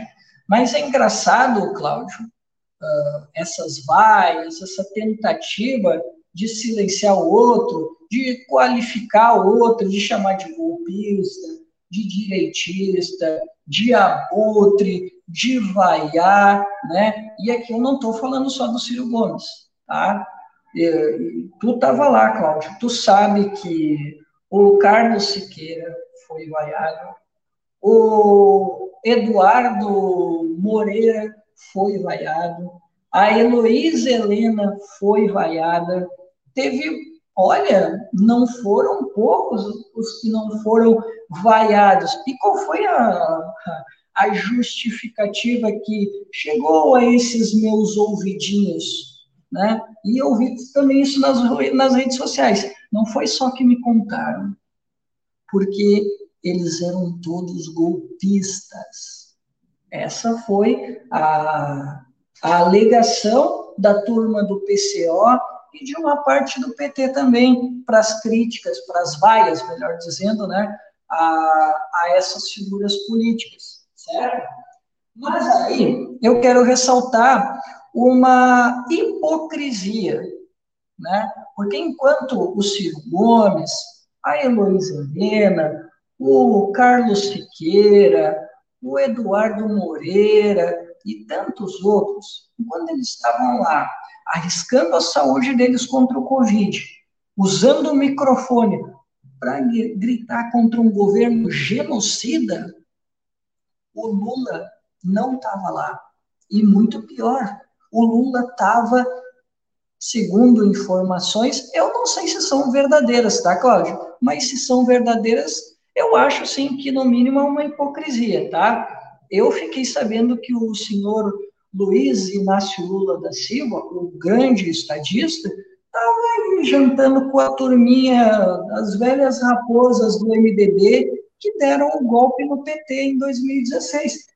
Eu não sei se é verdade, tá? Só um parênteses aqui, já, já confirmo para você a informação. Ele está jantando, me parece, agora, neste momento, enquanto nós estamos aqui no Espaço Trabalhista, né? Ele que está em Brasília desde domingo, então hoje estava marcado um jantar com essas Os revolucionários do, do, MDB. do, MDB. Com caciques do MDB. Então está acontecendo agora, pelo que a gente sabe, o, o Cristiano. É, me, me, comentaram isso, né, no dia que o, que o Lula ele estava em reunião com o pessoal do MDB. Aí eu disse, puxa vida, mas aí é dose, hein? O, os caras foram criticados, né? Esses que eu citei foram criticados porque, segundo a narrativa, eles eram golpistas, e aí o líder máximo deles estava de conversinha com o MDB, os golpistas de ontem, aí é complicado, né? Mas, como eu te disse, foi informação que eu recebi, não é uma afirmação. Por isso que eu disse, será que é isso? Né? Eu recebi essa informação. Não, não, a informação correta, então, para interromper, para deixar a informação correta, para não, não falar quem está divulgando notícia falsa, eu também li isso no sábado e eu falei, não, vou, vamos confirmar. E aí, pelo jeito, o que acontece é o seguinte: o Lula está em Brasília, cumprindo uma agenda essa semana, uhum. desde domingo ele está em Brasília. Aí ele já esteve reunido na segunda-feira com a bancada do PT no Congresso, ontem com figuras de alguns partidos aí, PSD, Kassab, até o PSB do Siqueira, e aí, hoje, quarta-feira, estava marcado agora à noite, enquanto nós estamos aqui no ar, um jantar do Lula com caciques do MDB, Eunice Oliveira, Ibanez Rocha, enfim, Jade Barbalho, é, também uhum. Edson Lobão, essa turma aí, José Sarney, esse pessoal Sim. aí super querido do povo brasileiro. O povo brasileiro ama esse pessoal. Obrigado, então, pela informação, tá, Cláudio? Obrigado mesmo. Até para eu não passar informação errada para a galera. Por isso que eu me segurei aqui, né? para eu também não passar vergonha, né, cara? Não pode eu também ser irresponsável e sair fazendo afirmações que não são verdadeiras. Novamente, eu te agradeço por trazer informação, tá? Uh, bom, mas continuando aqui, e agora eu não vou falar do PDT, mas eu quero falar de uma situação que aconteceu, né, Cláudio, que não tem a ver com o PDT, já que a gente falou das mulheres, né, é, provavelmente tu, como um cara bem informado, quieto, também deve ter ficado sabendo dessa história, né? Eu fiquei sabendo pela, pelo, pelo Instagram e eu fiquei sabendo pelo Jones Manuel também, né? Que teve um, uma tentativa de homicídio, eu vou, eu vou chamar assim, tá? Que eu acho que é o mais adequado.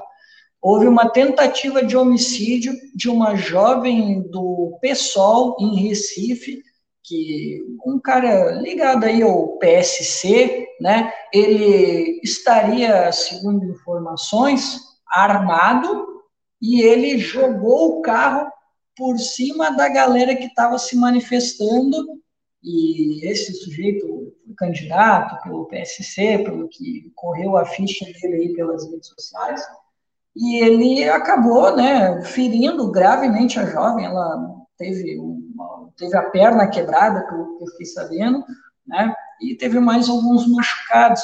Então, foi mais um, uma tentativa de homicídio que aconteceu nessas manifestações, né? Que eu queria registrar aqui, só para a gente não ficar muito também, né? Uh, puxando muito a brasa para o nosso assado, e também porque é uma mulher, né, cara? E a gente sabe que na política a mulher já tem um espaço mas será que daí o pessoal, será que o pessoal vai justificar aí, vai dizer que, que ela mereceu de repente? O pessoal aí que, que disse que o Ciro merecia, de repente essa, também ela merecia, né? Claro que não, é, é óbvio. Que... A gente não pode cair também nas falsas equivalências, né? Tem que tomar cuidado com isso. Disso. Não, é óbvio que eu também não concordo, eu estou dizendo assim, é que. Pô, a bolsonarista a gente não se surpreenderia.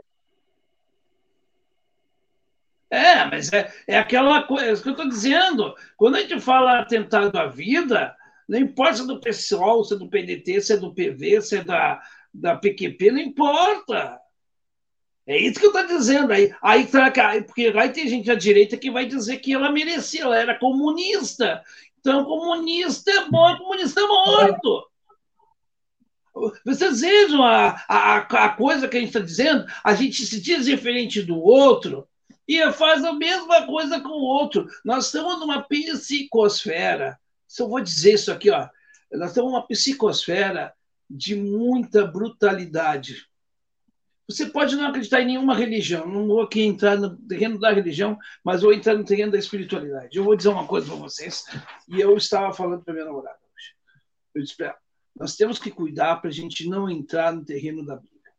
Porque hoje a coisa está tudo à flor da pele. Está tudo à flor da pele, as pessoas hoje elas estão truculentas. Nós temos um terreno de truculência assim, ó, que eu nunca vi na minha vida. Todas as pessoas distorcem para os seus interesses. E aí, meus caros, eu vou dizer isso aqui para vocês de novo. A responsabilidade é nossa se nós aceitarmos a provocação.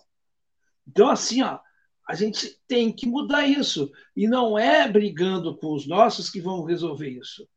A gente devia dissipar esse ambiente e fazer dos atos algo mais leve para transformar o Brasil para eu quero viver um país mais leve. Não criar uma tensão, mas é o que está acontecendo isso. A gente só alimentou. O dia 2, quem foi lá agredir o Ciro, estava a serviço do Bolsonaro. Isso interessa ao Bolsonaro. Não interessa para nós que estamos aguentando a, a, gasolina mais cara, ou falta de, de comprar carne, uh, desemprego. Isso não vai resolver o problema. E sabe o que eu acho, Cláudio? Eu quero dizer uma coisa para ti, tu é um jornalista independente. Eu fiquei muito triste e muito revoltado foi com o silêncio do senhor Reinaldo Azevedo. O Reinaldo Azevedo, que meteu o pau no PCO, e diga-se de passagem, não isentando o PCO, pelo contrário, o PCO também tem as mesmas críticas que o PCO. Ele só meteu o pau no PCO porque o PCO é o PCO. É um partido pequeno, né, e tal. Agora, ele agora ele virou um lulismo só por conta de uma coisa, porque o Lula prometeu que ia fazer a Caixa Economia Mista. A partir dali, ele, ele se diz isento, e mais ele faz uma propaganda para o Lula que, é, que chega a ser nojento. Sabe, eu fico numa falsa isenção. Não, não sou nada, mas. Ó, eu não sou gremista nem colorado, mas, ó, cara, dizer aqui, ó, o Internacional é uma merda. Não é gremista? Não, não sou gremista, mas eu não gosto do. Ó, sabe? Ou tu é realmente, não digo isento, não existe isenção, mas uh, parcial, ou então tu não, não é. Então, assim, essa coisa, ele não fez uma, não, um vídeo sequer, não, pro, protestando com, com relação a isso. Um cara que se diz democrata, que é um cara legalista, que defende o ordenamento jurídico institucional, um jornalista tão em traços importantes, que tem seus serviços prestados, mas que perdeu a oportunidade de fazer um serviço para a sociedade. Sabe, se calou, fez vista, fez a egípcia para isto.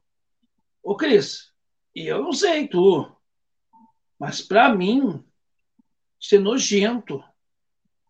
É nojento. É a mesma coisa dizer que o Ciro nunca cometeu nenhuma gafe. Cometeu. Agora o Ciro amadureceu. Porque se fosse o Ciro de outros tempos, o Ciro tinha ido lá metido a mão na cara dos caras. Isso, isso a gente tem que dizer. Não é mais o Ciro aquele Ciro que. É... Não, o Ciro já está mais, sabe? Ele botou o freio, ó, vamos embora e deu. E era isso que tinha que fazer.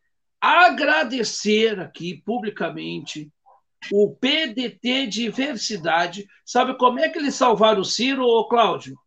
Eles tinham uma faixa de diversidade que era como se fosse um tamanho de um lençol. Eles fizeram o que? Eles fizeram uma barreira para botar o Lupe, para botar o Ciro, botar a Gisele e o Antônio Neto para dentro do carro e ir embora. Foi o, PDT Diversidade que salvou o Ciro. Uhum. E vou dizer uma coisa para vocês: se o Ciro tivesse se machucado, eleitoralmente, só se machucado, era o pior tiro do pé do PT. Porque a facada, a facada que deram no Bolsonaro seria a facada do Ciro. E o Ciro não se aproveitou disso para fazer proselitismo. Uhum. Isso tem que ser dito. Então é, é nojento quando você vê as pessoas agredindo os outros, né? Dessa maneira. Então, assim, você quer vaiar? Vai. Vai no final, não tem problema nenhum. O Ciro não estava falando para os eleitores dele. Ele sabe que aqueles caras nunca vão votar nele. Aliás, eu vou até dizer uma coisa aqui. Os petistas vão votar no Bolsonaro, mas não votam no Ciro, no eventual Ciro Bolsonaro. Os que, os que reclamam que o Ciro foi para Paris, ele foi para Paris com o dinheiro dele e ele não estava preso. Agora eu quero saber o seguinte: tu vota no Ciro no segundo turno? Eu tenho lá minhas dúvidas. Eu tenho certeza que vocês vão fazer campanha para o Bolsonaro. Não vou dizer todos, porque vai ter alguns que vão votar no Ciro, mas a maioria vota no Bolsonaro. Nem nulo, porque eu, eu fiz um seguinte, eu votei nulo. Nem a decência de votar nulo nesse caso. Vão votar no Bolsonaro só para dizer que não é meu, então aqui se ferre os outros. Esse pensamento mesquinho, mesquinho. Eu sei que vai que os comentários deve ter gente que está me dizendo um monte de bobagem, que nem essa senhora que disse ele aquela asneira, Lula 2022, não sei o que. Esse discurso de Paris é só isso que sabe dizer. Não tem uma proposição. Muda o disco, minha filha. Foi para Paris, sim. Não tinha obrigação nenhuma de estar no palanque. Perderam porque sabiam que ia perder para o Bolsonaro. Botaram para perder. A culpa não é do Ciro. A culpa é de vocês. Vocês entregaram para o Ciro, entregaram para o Bolsonaro. Mas aí a culpa é do Ciro? Todo mundo sabe que iam perder. Perderam para vocês, botaram para perder. Criaram um subproduto chamado Bolsonaro, como criaram um subproduto chamado Temer. A responsabilidade de vocês, como diz o, o, o Cris, a digital de vocês está ali. E outra, o seu Reinaldo Azevedo foi o que criou o termo petralha. Os petistas que agora estão tendo né, uh, crises até meio, né, assim, que estão ovulando, né? Porque o, o Reinaldo Azevedo acabou, é, o Lula já é presidente. Eu quero ver ele dizendo se não acontecer isso, porque eu acho que não vai acontecer. O que, que ele vai dizer? Se ele vai ter a decência de não, eu errei na minha análise. Acho pouco provável. Me desculpa, acho pouco provável. Então, assim, ó, eu digo só a vocês o seguinte: eu tenho asco, não das pessoas errarem, porque as pessoas erram. Ser honesto não é não ter erros. Ser honesto é dizer assim: olha, o Cris, eu já pisei na bola com o Cris. O Cris é meu amigo, já briguei. Uma vez eu fui, foi uma coisa muito feia para o Cris. Eu tenho até hoje vergonha. Pô, Cris, eu peço desculpa. Até hoje eu tenho vergonha. Você sabe o que eu estou falando? cara, para de pedir desculpa, cara. Você já pede desculpa todas as edições do programa. Para com isso, cara. Não, não, não você está entendendo o que eu quero dizer, né? Pedir, pedir desculpa no sentido de Pô, eu reconheci que eu fiz uma merda, entendeu? Preciso ser honesto. O, o Ciro já fez bobagem? Já fez. Agora, só que os caras aí nunca erraram, eles nunca pediram desculpa por nada. Eles sempre estão com a razão. Agora, eu quero só dizer outra coisa aqui também. Foi questão do Camilo Santana, hein? Camilo Santana. Ah, ah, é, o Camilo não, é uma. Mais, deve ter né? mais, porque a gente não está mais tão inteirado, né? Em Porto Alegre, em 2000, a Globo botou um relógio para comemorar os 500 anos. Isso ela fez isso em todas as capitais. O que que o pessoal do PS, eu acho que era do PSDU na época, e também do PCO fez? Fizeram um grande feito. Quer dizer isso. E naquela época não tinha internet, né, gente?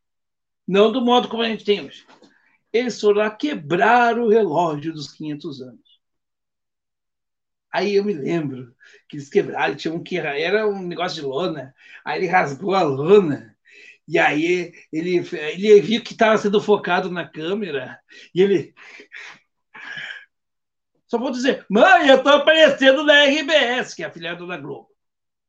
Ah, pelo amor de Deus, o que, que adiantou ter estragado o relógio que a Globo botou lá? Não gosta, não gosta, não gosta, beleza. Eu não gosto do tradicionalismo, particularmente. Acho que o Cris também não é muito fã. Agora eu vou lá botar fogo no CTG, porque eu não gosto. Eu não gosto, fico na minha. O CTG fica na sua. Sabe? Sabe aquela história assim, ó, todo mundo tem que pensar como eu, e se não pensar como eu não é democrático? Eu acho que isso aí está errado. Eu acho, né? Não sei se também estou certo, daqui a pouco já. Sabe? Assim, então, acho que, que a primeira coisa é dissipar essa, essa psicosfera do ódio. O Ciro está fazendo isso. O Ciro está propondo o debate. O Ciro está propondo uma união contra o Bolsonaro. Só não está tendo, porque é um setor que não quer. Está claramente isso. E a sociedade viu e está vendo isso. O Ciro, só nessa brincadeira, ganhou 3 mil seguidores no Twitter. Assim, de tacada, assim, pá, muita gente mudou o voto. E eu quero ver vocês reclamarem e dizerem que foi o Ciro que roubou os votos. O Ciro não roubou votos de ninguém. O Ciro fez o seu papel. Agora, cadê o Lula na, na Paulista? Ai, o Lula não pode, porque o Lula, coitadinho. E se fosse o Lula que fizesse isso? Ai, meu Deus do céu. Ai, nós temos que nos solidarizar. O Ciro se solidarizou com a Marielle, assessora idiota da Marielle, falar o que falou contra o Ciro. Vocês, vocês não têm noção do que é respeito. Vocês não têm noção. E o Acute, no Rio do Sul, aqui, a CUT, foi a mesma que se, desculpa o termo, acadelou para o Sartori. Sabe a Boate Kiss, o, o, o, o Cris e Cláudio? Você sabe a Boate Kiss, né? Teve quase uma Boate Kiss em Porto Alegre, no Pepsi on Stage. Eu estava lá. Estou falando de orelhada. A CUT fez negociado por baixo dos panos, encerrou uma greve que ia continuar, ia pressionar e a gente ia conquistar pela primeira vez um direito a alguma coisa. A CUT, aquela que se diz a defensora da democracia, a pé na porta do sindicalismo. Mentira, balela, enganadores. E eu estou falando isso. Não, o canal está falando isso, não. Eu assumo, o, o Cláudio, eu estou assumindo a minha responsabilidade que eu estou dizendo. Covardes, o cara botou, me quis, quis lá dentro da Assembleia Legislativa brigar comigo para criar tumulto. E eu disse para o cara, então é o seguinte, quer brigar comigo? Vamos sair aqui, ó, vamos sair na rua ali, vamos enfrentar, nos enfrentar. No outro dia que eu estava, que eu, eu saí, que era uma greve, né, tinha vários dias, eu fui, eu estava indo em direção à Assembleia, à Assembleia, indo em direção ao Palácio Piratini, que é tudo junto ali, né? Ah, e, pô, tô ouvindo o cara, o cara me vê. Eu não ia fazer nada com o cara. Tipo assim, só um animal. O cara sai correndo uma ladeira ao lado do, da Cúria Metropolitana, das coisas mais patéticas que eu já vi na minha vida. Que eu não sei como é que o cara não se estabacou tudo. Uma ladeira daquelas bem íngremes. Se está... Mas eles são corajosos com 3, 4. 3, 4, eles são corajosos. Coragem não é você agredir o outro em massa. Coragem é tu pegar o microfone e fazer o que o Eduardo Moreira fez, que o Ciro Gomes fez. Isso é ter coragem. Coragem. E outra coisa, eu quero ganhar 22, mas mais do que ganhar 22, eu vou defender a democracia, porque eu sou idiota, o idiota que está aí do outro lado. Tem que dizer assim para ver se tu acorda para a realidade. Sem democracia não tem eleição. E sabe quem que aprendeu isso na marra? Eu vou dizer, é um cara chamado Juscelino Kubitschek. O Juscelino apoiou o golpe de 64 e achou que em 65 ia ser, ia ser eleito presidente do Brasil. Tomou direitinho, foi morto em 74, 75, né? Porque a suspeita de que ele foi morto pela própria ditadura. Então, meus caros, sem democracia não tem eleição. Será que é difícil de entender? Eu acho que não, né? Pois é, o pessoal está no chat pedindo para a gente passar para o Pandora Papers, até porque a gente já está aqui quase duas horas no ar, mas só tem dois vídeos aqui para a gente soltar. e aí o Cristiano, se quiser fazer um comentário, o último comentário sobre esse assunto, mas vou passar os vídeos antes, Cristiano. O primeiro exibi um vídeo que que a gente gravou na Paulista mesmo, como eu disse, né? Tá aqui o Franco Chiarello, ele que é, é secretário de mobilização do PDT da capital né, da cidade de São Paulo. Vou, é, é, um trechinho da entrevista que a gente fez com ele. Ele gentilmente conversou comigo, com o Alessandro, que estávamos lá na Paulista. O pessoal do PDT já estava desarmando lá a barraca. E, e aí ele estava lá e topou conversar com a gente. Vamos ouvir. É um trechinho, mais ou menos assim, um resuminho do que ele achou da manifestação e principalmente da participação do PDT na manifestação em São Paulo. Vamos lá, vai, gente. Tamo junto, vai. É fora o Bolsonaro, é em prol do impeachment, a gente sabe que é um jogo de bastidor político atrás disso. Tem que haver. O nome disso aqui é democracia representativa. Vai sempre ter. Mas assim, cara, não fomos utilizados por ninguém é, ao longo do dia, não que eu tenha ficado sabendo, né? Assim, quando o Ciro falou, eu fico literalmente é, meio. Não é chateado. Porque você fala, caralho, como é que pode? O cara não soltou uma farpa contra o Lula, contra o caralho, o cara foi vaiado, tá ligado? Sei lá, mano, é uma pena Mas, assim, eu acho que foi meio a meio. Acho que muitas, muitas pessoas estão começando a entender o que, que você está falando. Quando ele diz, fala, cara, põe o projeto na mesa. O ideal é ter Ciro e, Ciro e Lula no segundo turno. Porque o Ciro, o Ciro é iluminista, assim como o Lula o é. Tá bom, vamos botar dois iluministas no segundo turno. Qual é o problema? Qual é o problema? Esse é o grande jogo da boa política brasileira hoje em dia, irmão. Botar os dois no segundo turno, um mostra o projeto, o outro mostra outro projeto, e a gente para de falar de picanha, e cervejinha, e cu, e cloroquina, e a puta que pariu, que é o que aparentemente hegemoniza o debate político nacional hoje. Puta merda, cara. Petrobras enviou 30 bi de divisas dos seus lucros de dividendos para os seus acionistas ano passado. Quem fala isso? O Lula fala? Não fala. O Lula tem que falar, o Lula tem que mostrar os tá de sunga, mostrando os bagos de uma foto com a mulher dele com uma camiseta com a cara dele, velho. Não, mano, vamos discutir projeto político de país. Por que não? E ele pergunta é, por que não?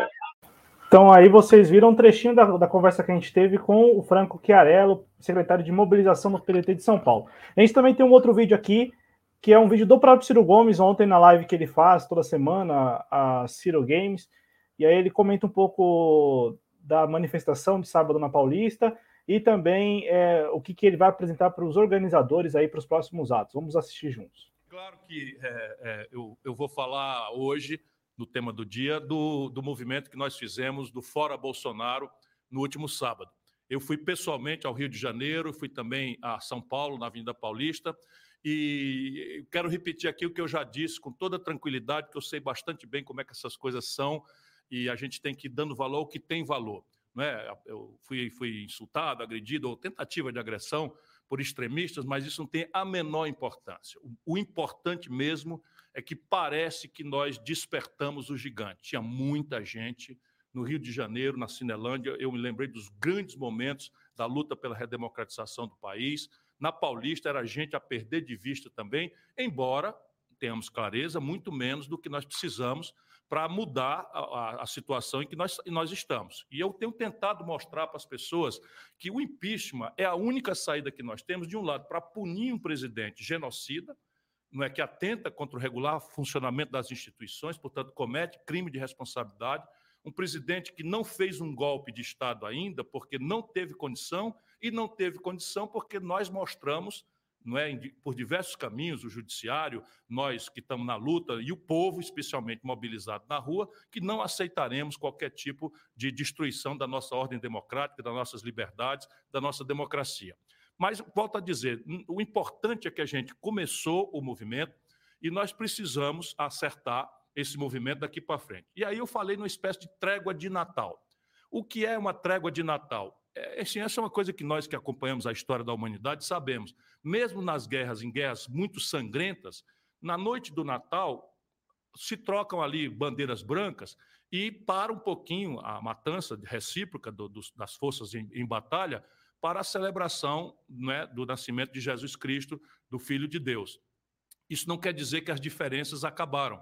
Isso não quer dizer de forma nenhuma que a guerra acabou. Quer apenas dizer que em determinado momento, por uma razão grande, superior, até as guerras sangrentas suspendem as agressões para realizar uma tarefa comum, no caso, a adoração a Deus, a homenagem a Jesus Cristo. Pois bem, Mal comparando, é o que eu estou propondo. Nós somos 21 entidades, entre partidos políticos, centrais sindicais, organizações estudantis, organizações, eh, enfim, de, de intelectuais.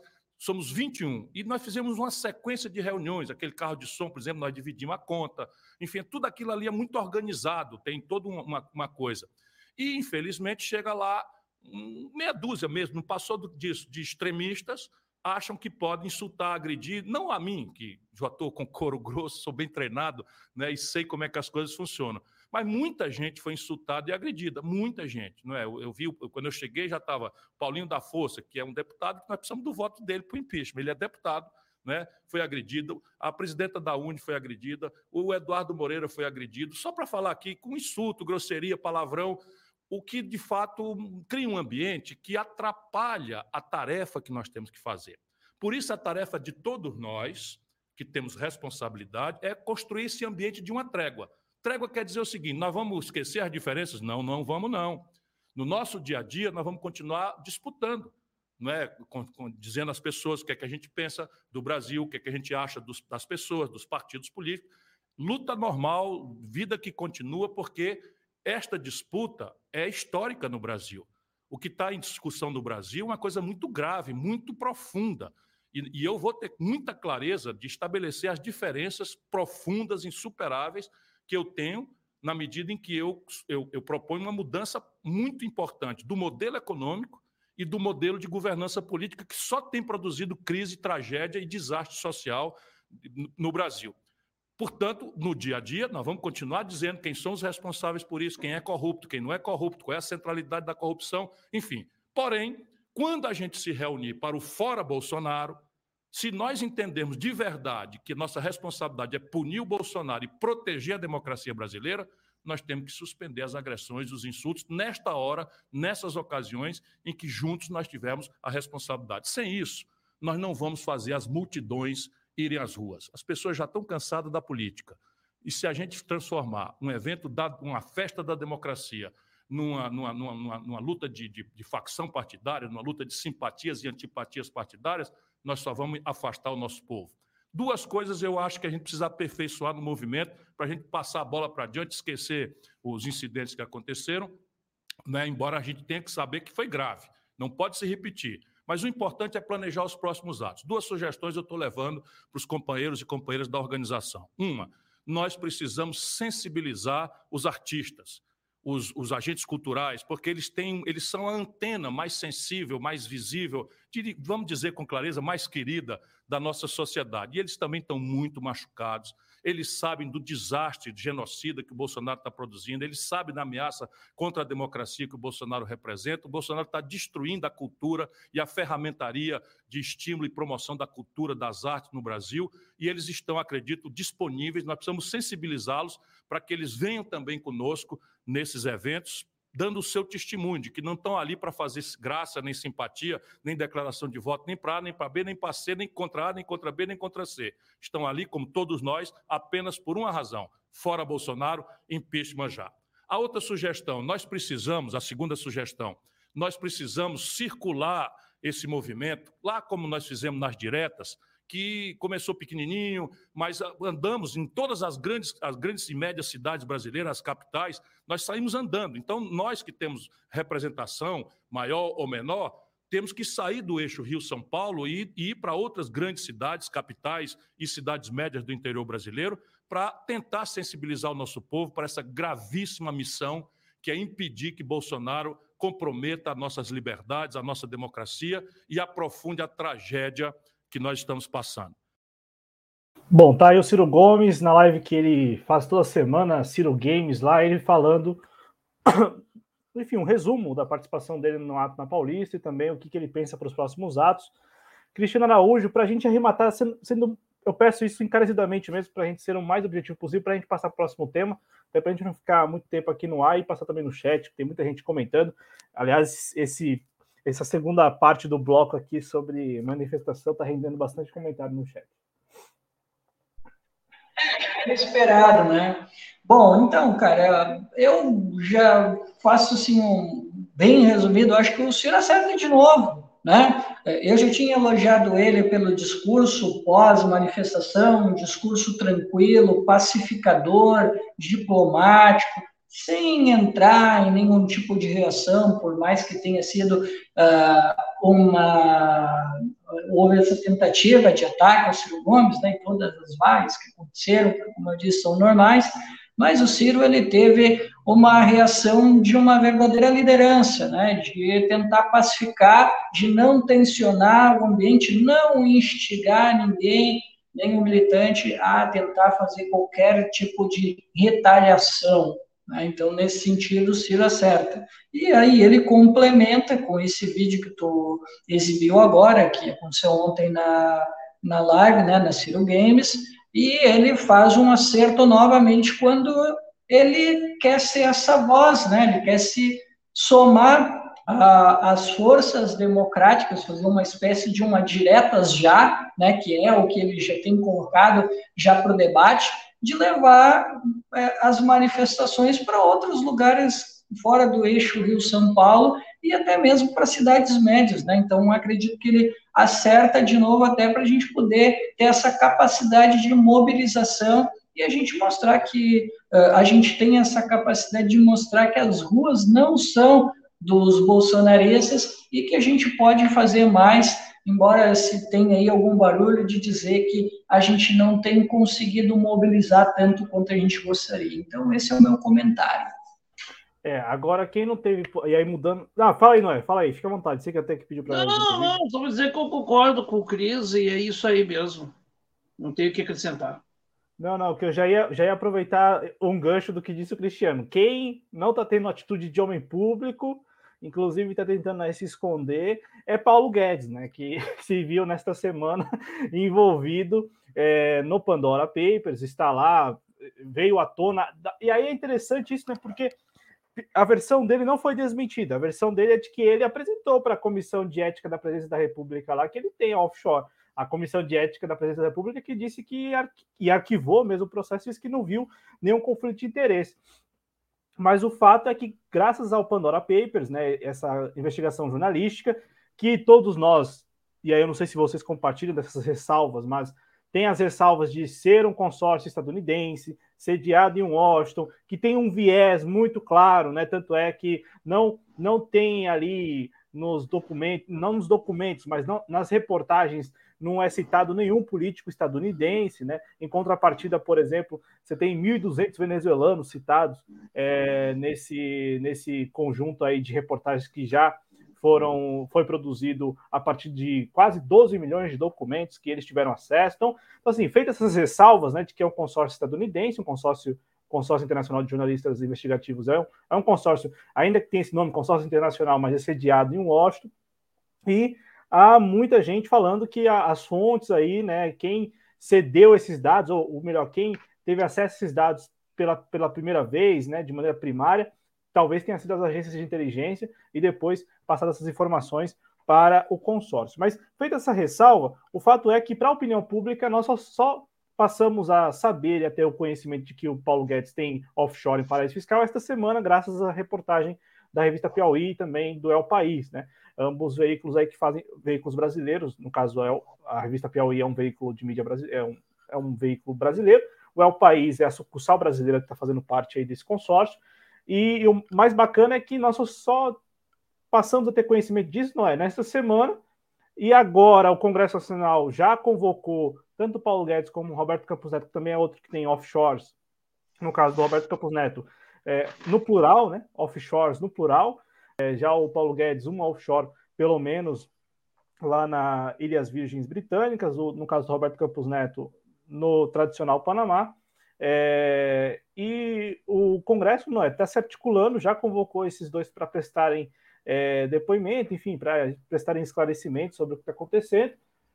O que, que você, Noé, espera é, disso, né? Porque a gente, eu citei aqui a comissão de ética da, da Presidência da República e caberia a comissão de ética da Presidência da República se não fosse um, um órgão aparelhado, se não fosse, caberia à comissão de ética da Presidência da República verificar se é, isso configuraria o crime de conflito de interesse ou poderia, é, uma vez que o que o ministro, uma vez que Paulo Guedes é ministro da Economia e tem offshore, se isso poderia ser uma situação temerária, então é, é, talvez seria melhor não tê-lo como ministro da Economia. Como cabe, cabe, esse julgamento, cabe à Comissão de Ética, e a Comissão de Ética já arquivou, inclusive, um processo que visava investigar se isso seria possível. O que, que você, Noé Gomes, particularmente espera é, como desdobramento mesmo do Pandora Papers? E, e também tem um outro questionamento, que é o que muita gente especula, né? Tá na cara que ele teria, sim, se, teria não, ele se favoreceu demais da política cambial que ele, querendo ou não, influencia, né? O Paulo Guedes influencia e o Roberto Campos Neto também. Ambos estão lucrando, apesar de não terem feito novos aportes nas suas offshores, mas conseguiram lucrar bastante graças a essa política cambial. E até essa informação de que não fizeram aportes, a gente não, não tem como confirmar, porque ele, é a versão deles e, e aí não tem ninguém que, que tenha desmentido por enquanto. Você espera, por exemplo, que eles dois sejam afastados, sejam exonerados, E um outro aspecto dessa, desse conjunto de reportagens, não é? é? É interessante como aqui no Brasil, os dois que foram relacionados são dois agentes. Assim, primeiro, os dois homens-chave do governo, Paulo Guedes e Roberto Campos Neto, ministro da Economia e presidente do Banco Central. E também, ao mesmo tempo, né, são duas figuras que são muito subservientes ao capital transnacional. Aí a gente, no primeiro momento, fica talvez sem entender qual tenha sido a pegadinha de terem colocado ambos é, serviçais do, do, capital transnacional nessa saia justa. Né? Exatamente os dois que mais têm trabalhado para garantir é, para garantir a expoliação do Brasil pelo capital transnacional. Ambos estão aí desde 2019, pelo menos, garantindo que ah, o capital transnacional ele consiga é, se desenvolver e garantir também, principalmente os ativos do patrimônio público aqui no Brasil. Então, é, pegadinha, qual seria a pegadinha, na sua opinião, aí, uma vez que um consórcio que é sediado em Washington colocou na, na saia justa dois serviçais do imperialismo, dois serviçais claros do, do imperialismo, da, do capital transnacional, como Paulo Guedes e Roberto Campos Neto? É que são muitas perguntas, mas vamos, vamos dizer o seguinte. Fique à vontade. É, o Gandhi, certa ocasião, teve uma, uma senhora que chegou para ele e disse assim: Eu estou desesperado, meu filho come muito açúcar.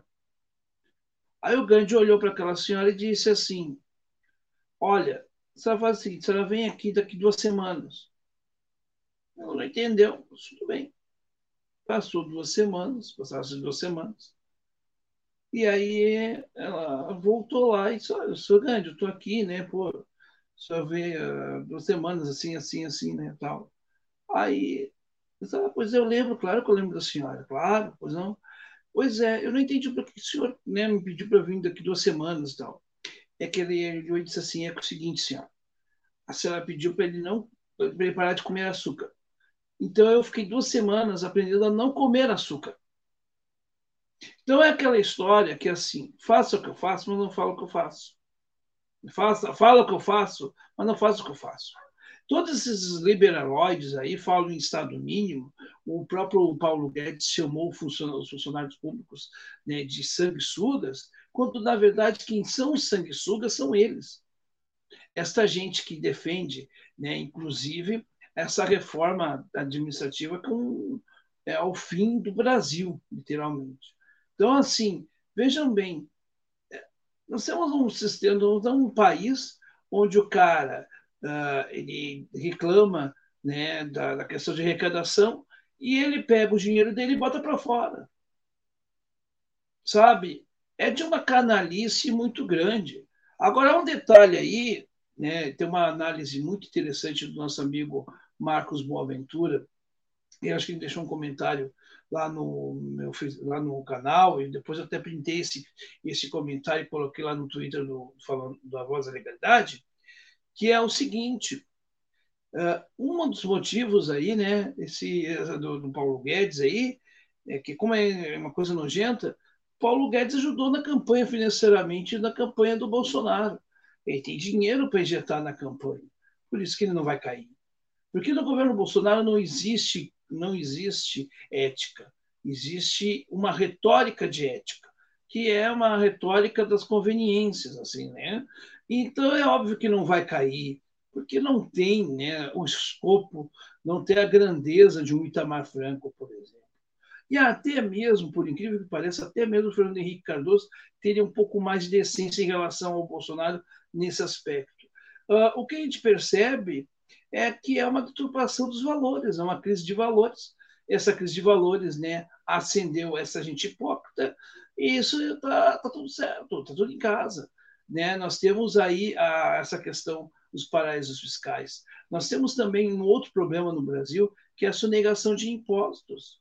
Você sabia que dá B de bilhão aqui no Rio do Sul a sonegação de impostos e que essa sonegação de impostos, esse bilhão, poderia pagar muito bem o funcionalismo público, que o funcionalismo essencial, inclusive, professores, policiais militares, etc.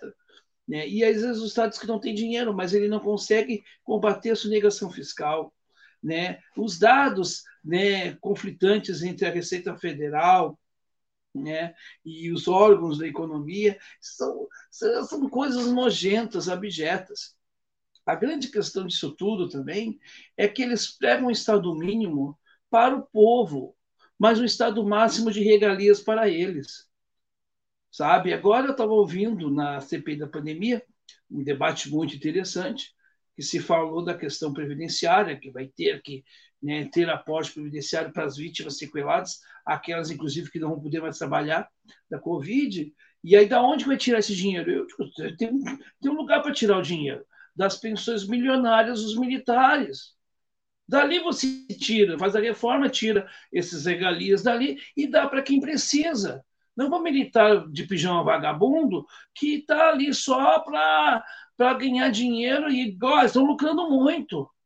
Estão lucrando e muito, ó. Aí missão, missão cacete, desculpa a expressão, mas essa que é a verdade. Missão cacete, exército de Caxias não coisa nenhuma. São todos picaretas. São picaretas. E eles pegam o Estado mínimo, eles querem a destruição das empresas estatais, eles querem tudo, porque para eles o que importa é o bolso deles cheios. É imoral. E eu acho ilegal e imoral, né, totalmente imoral, botar dinheiro no exterior, enquanto aqui a gente mantém esta gente, enquanto aqui o povo está comendo osso, sobras não tem dinheiro. Aí vem aquele Zema, aquela figura patética, dizer que auxílio emergencial está sendo usado para o povo tomar em pinga. Pode um troço desse? Pode um troço desse? Este é o Brasil do Bolsonaro, o Brasil da corrupção de toda maneira de toda maneira, de toda espécie. Então, Cláudio e Cris, eu vou dizer uma coisa para vocês. Este Paulo Guedes é a marca, né, é a, é a marca fiel do que é o bolsonarismo. Eles são apátridas, eles se dizem patriotas, mas são os patriotas que se vendem por um prato de lentilhas e que não tem respeito nenhum pelo Brasil. Eles usam a bandeira do Brasil como se usasse um pano de chão. Eles não têm respeito por nada. Porque você, para ser patriota, você não precisa andar com a bandeira do Brasil. Você tem que ser respeitador dos valores do país. Não é o caso dessa gente. Essa gente deve imposto, mas tem dinheiro no exterior e esse dinheiro que eles não pagam imposto é o dinheiro que falta aí para o auxílio emergencial, que falta para a escola, que falta para a segurança pública, que são larápios, ladrões, vagabundos, safados que estão aí, e muitos dizendo, em nome de Cristo, Deus no comando, em nome de Jesus.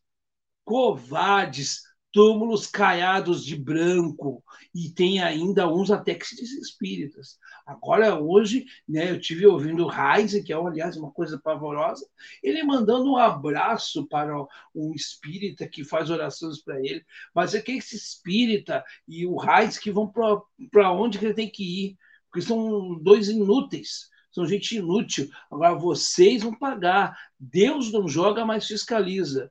Deus não joga, não fiscaliza. As vísceras podres do, da corrupção bolsonarista estão aparecendo. E aí, né, não adianta né, o Girão querer fazer, por exemplo, relatório paralelo da CPI, porque não vai colar, tá, Girão? Todo o Brasil já sabe que a roubalheira e passa pelo seu Paulo Guedes, inclusive, passa pelo seu Paulo Guedes, também tem que ser escutado na CPI da pandemia, porque por a sua política econômica é que também né, sustentou a política negacionista e do tal do kit Covid, que é mais barato o kit Covid. Veja que nível que nós nos encontramos. A vida não vale nada para essa gente. É uma vergonha. É, a vida não vale nada mesmo para esse pessoal aí. Ô, Cristiano, nós temos aí é, estas supo... e aí eu vou falar supostas, mas é porque a nós da opinião pública só estamos sabendo disso graças a ao, a, ao Pandora Papers.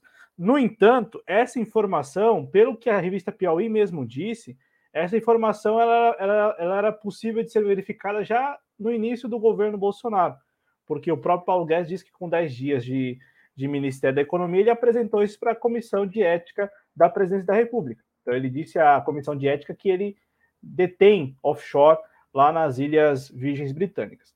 E é interessante também a narrativa que se estabeleceu a partir da matéria da, da revista Piauí, que justifica a, a criação, a abertura dessa offshore lá nas Ilhas Virgens Britânicas, porque o Paulo Guedes precisava encontrar uma maneira de fugir da instabilidade política e econômica de 2014 2015 do governo Dilma.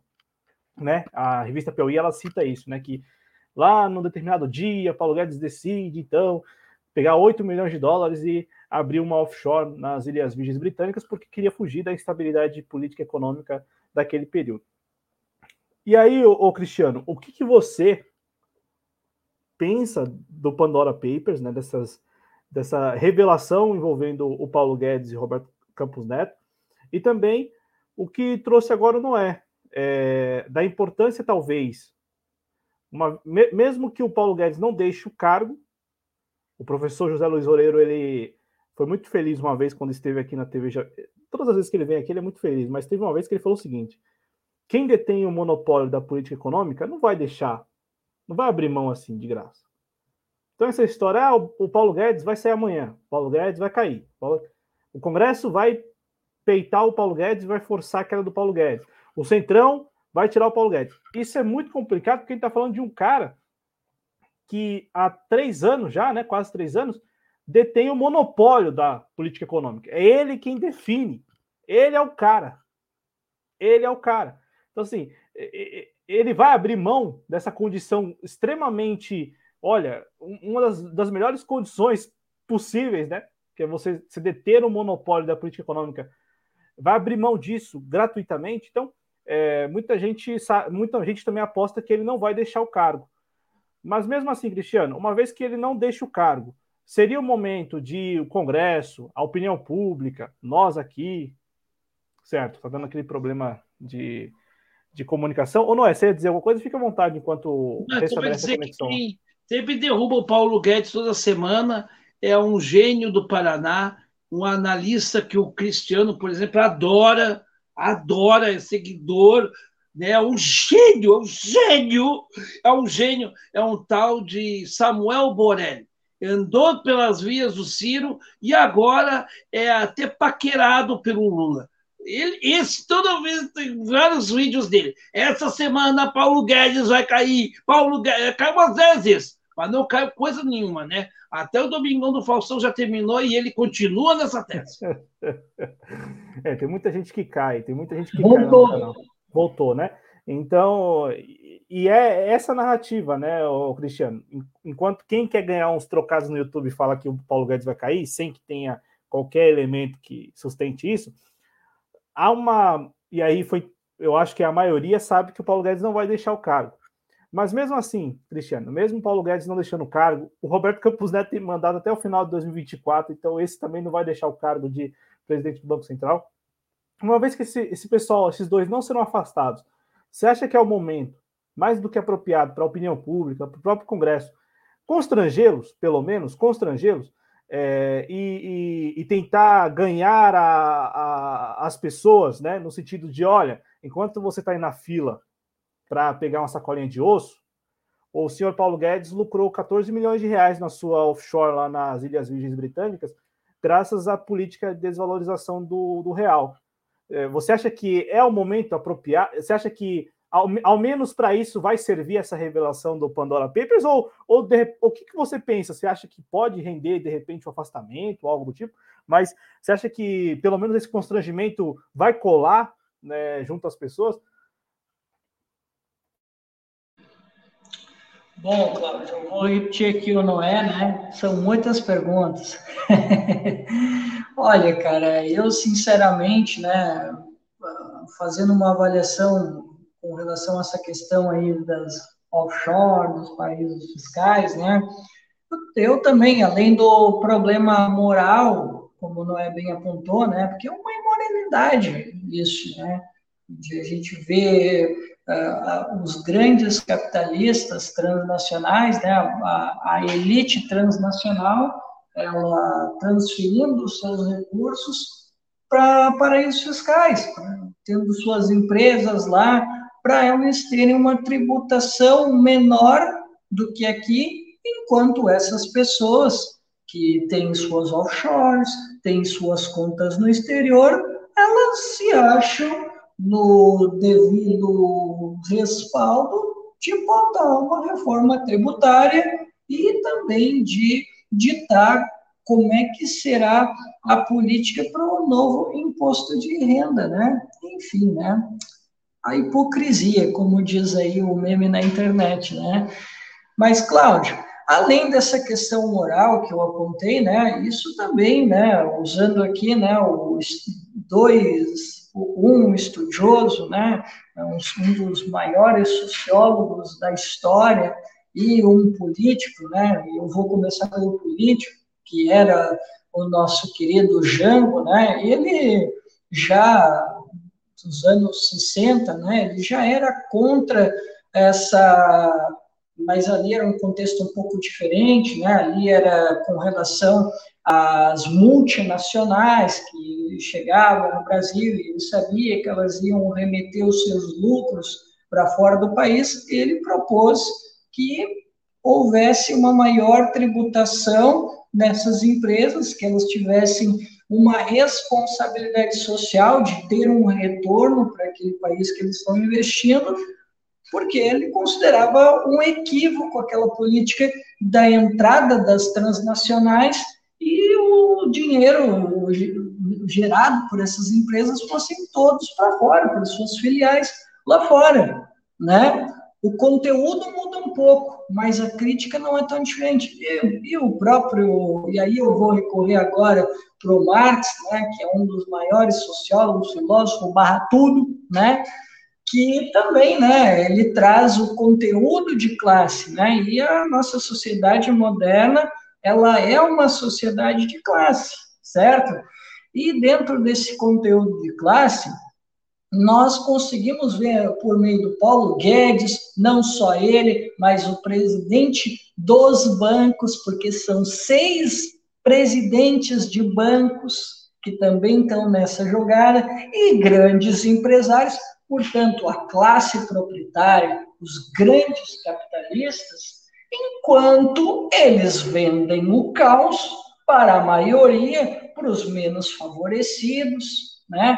ou uma classe média que sonha um dia em se tornar uma burguesia, isso eu estou usando tudo aquilo que o Marx fala lá no manifesto, no manifesto do Partido Comunista e outras obras, enquanto a gente está vivendo o pão que o diabo amassou, política praticada por esses mesmos, que agora eles tentam fugir do caos que eles mesmos criaram, que a gente sabe que é proposital, né?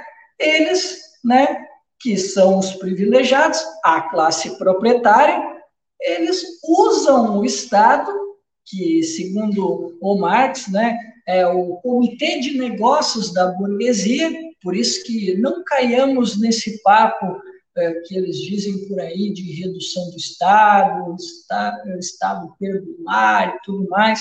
Eles querem usar o Estado, querem ter o acesso ao Estado para fazer isso que a gente está vendo agora, de usar o Estado para ter os acessos e mandar essa grana que eles têm aqui para paraísos fiscais para suas offshore lá fora. Esse pessoal, eles não têm o mínimo, e agora eu vou com uma perspectiva trabalhista, né? eles não têm o mínimo de um sentimento de nacionalidade, de pertencimento.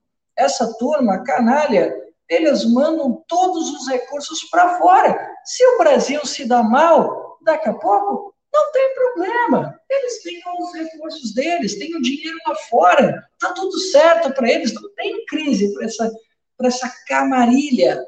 Enquanto a maioria do povo passa fome, a maioria do povo uh, não tem aí uh, o gás para cozinhar e está sofrendo acidentes domésticos com álcool, né?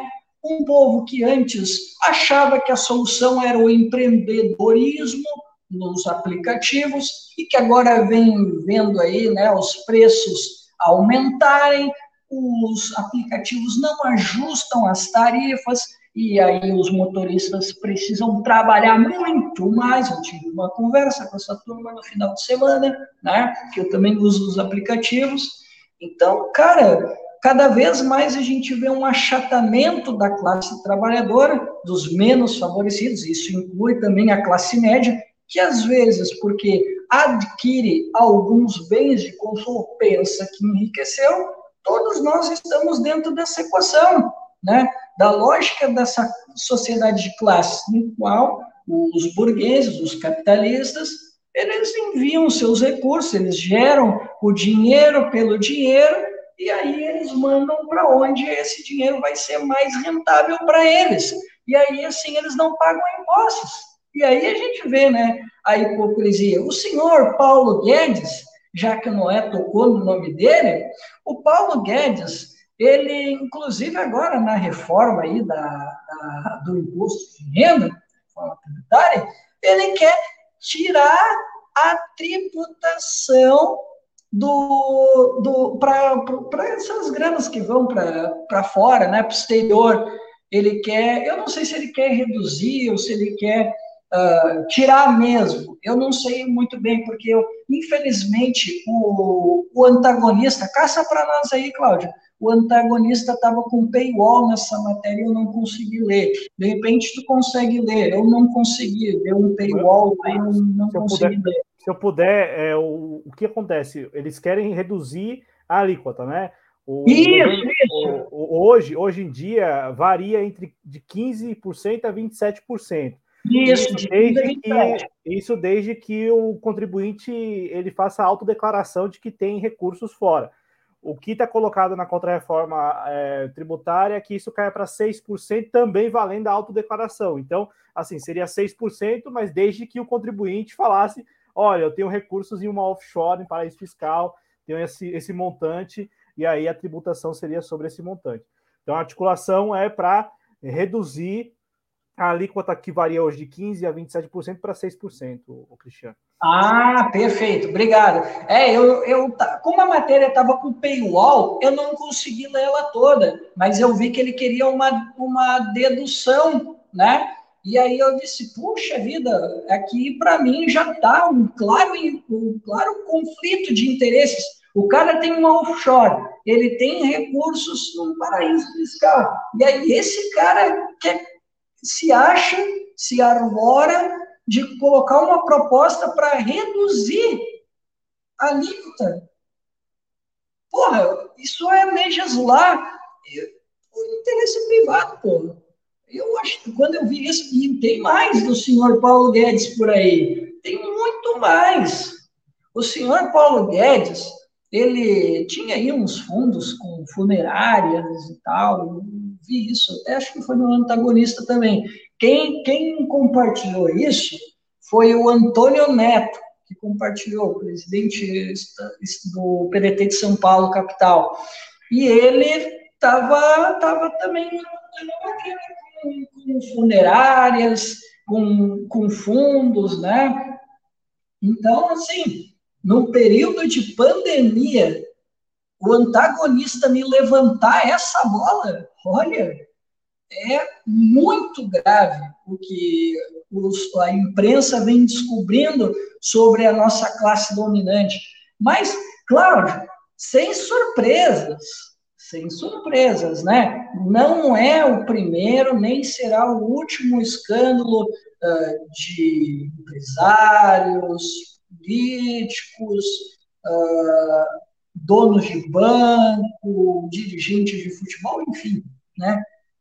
Pode pegar o que quiser. Não é o primeiro nem o último que a gente vê. A gente já teve o Panama Papers, nós tivemos a cobertura da turma lá do Duplo Expresso, com as contas CC5, né, o escândalo do Banestado, que é a mãe das corrupções no Brasil. Né?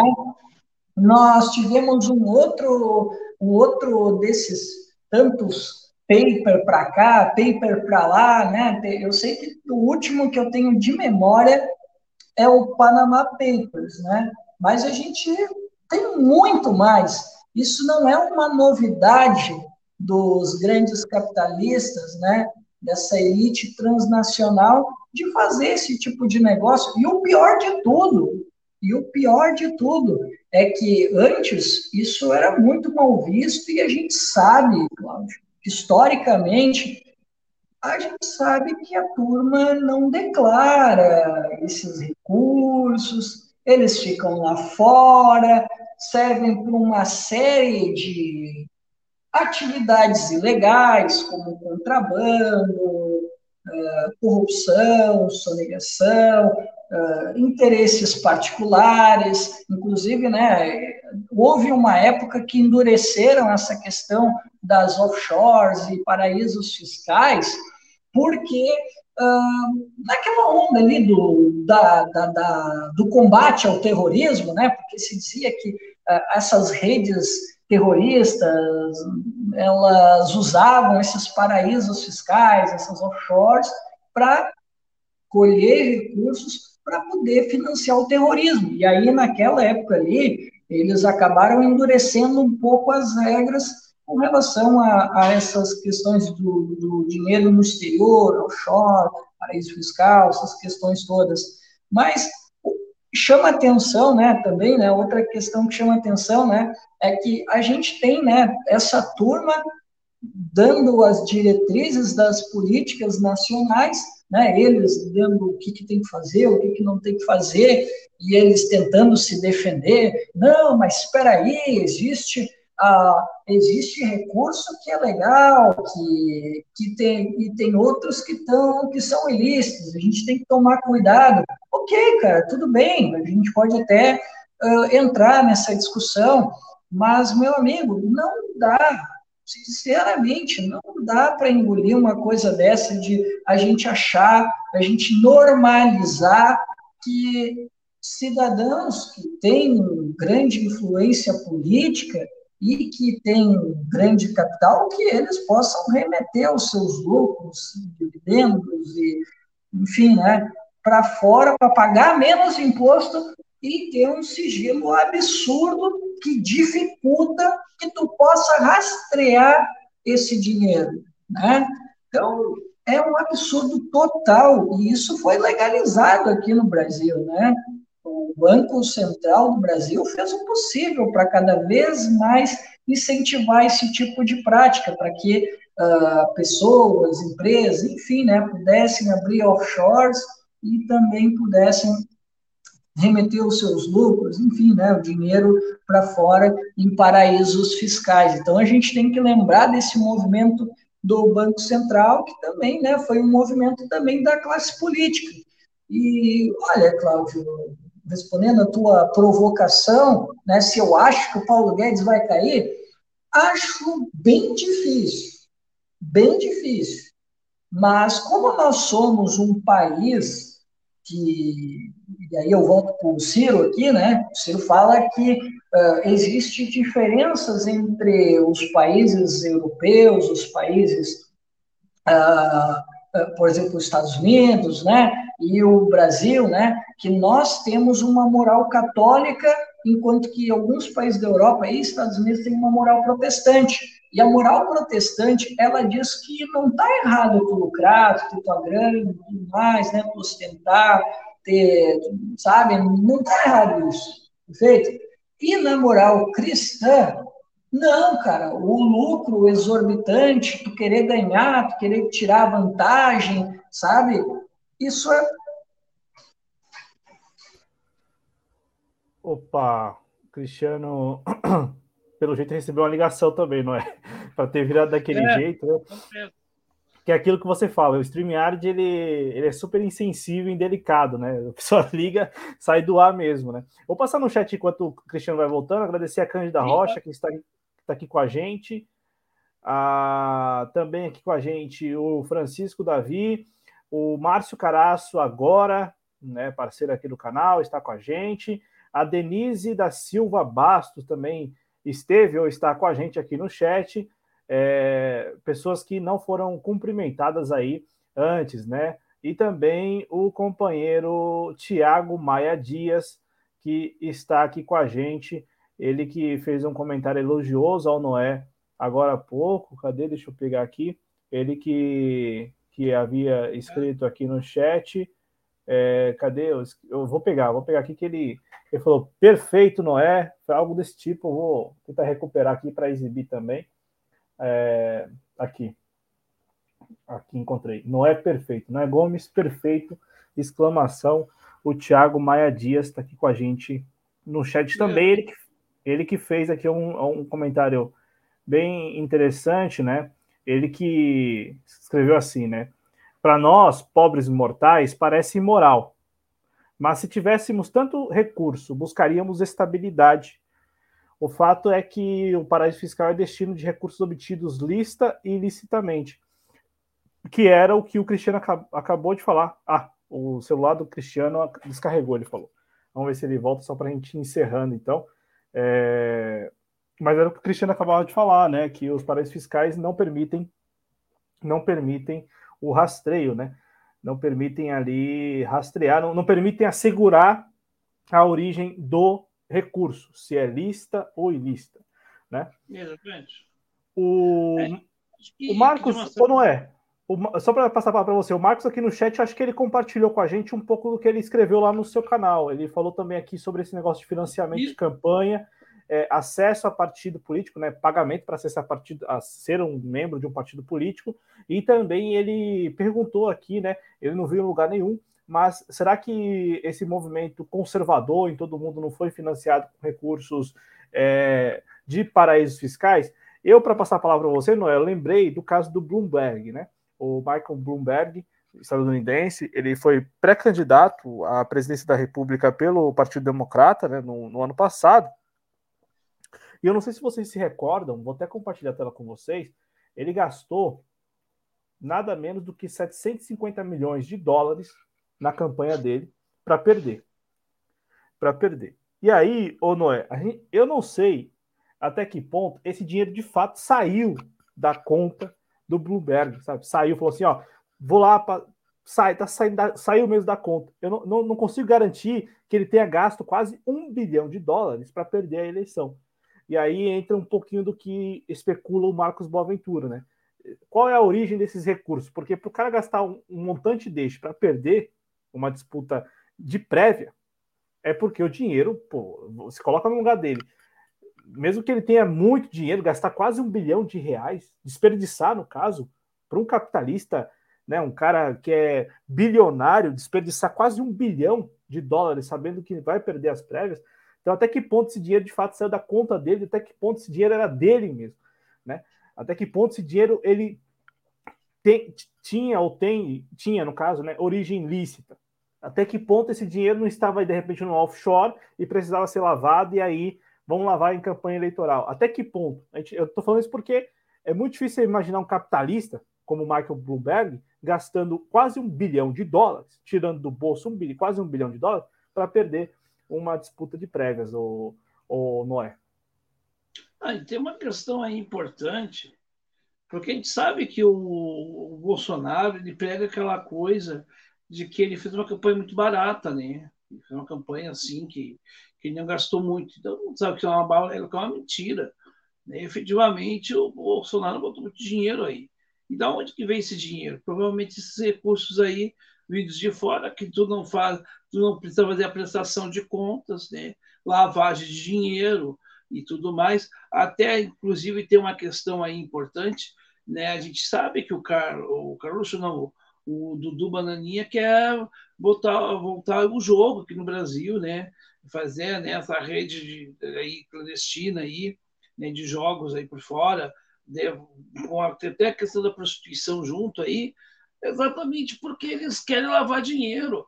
Né? O, o Flávio mesmo, né? Aí tem essa questão aí da, da mansão de chocolate, né? A própria Cristina Bolsonaro, essa gente toda aí, eles têm o rabo preso, né? E é dinheiro que não é deles. Então, eles. Ah, imagina, é nojento, é abjeto, no momento que nós estamos passando foi um dos piores momentos da história, assim, em termos eh, financeiros, né? E o Paulo Guedes é o grande engenheiro do desastre econômico, né? O Bolsonaro é o patrão e o engenheiro do desastre econômico é o Paulo Guedes, que não tem nenhuma solução para nenhuma coisa, nem, né? Para quer dizer, você vê aí o Paulo Guedes aí que, dizendo que, que para as pessoas pararem de comer, para as pessoas pararem de, de, consumir, porque é isso que está gerando inflação. Isso é uma, uma respostas idiotas, imbecis, e zombando da, da inteligência do povo brasileiro. Então, assim, é, é nojento, é, é algo que, que, se nós tivéssemos um pouco mais de brilho, nós estaríamos a, na rua mesmo, né? E se tivéssemos, de fato, né, pegando a primeira parte da live, se nós tivéssemos uma esquerda que não precisa ser unida nas pautas, na, na, na, eleitoralmente, mas nas pautas, nós poderíamos estar fazendo uma manifestação hoje cobrando isso. Porque esse cidadão, Paulo Guedes, ele tem o de, as impressões dele no genocídio.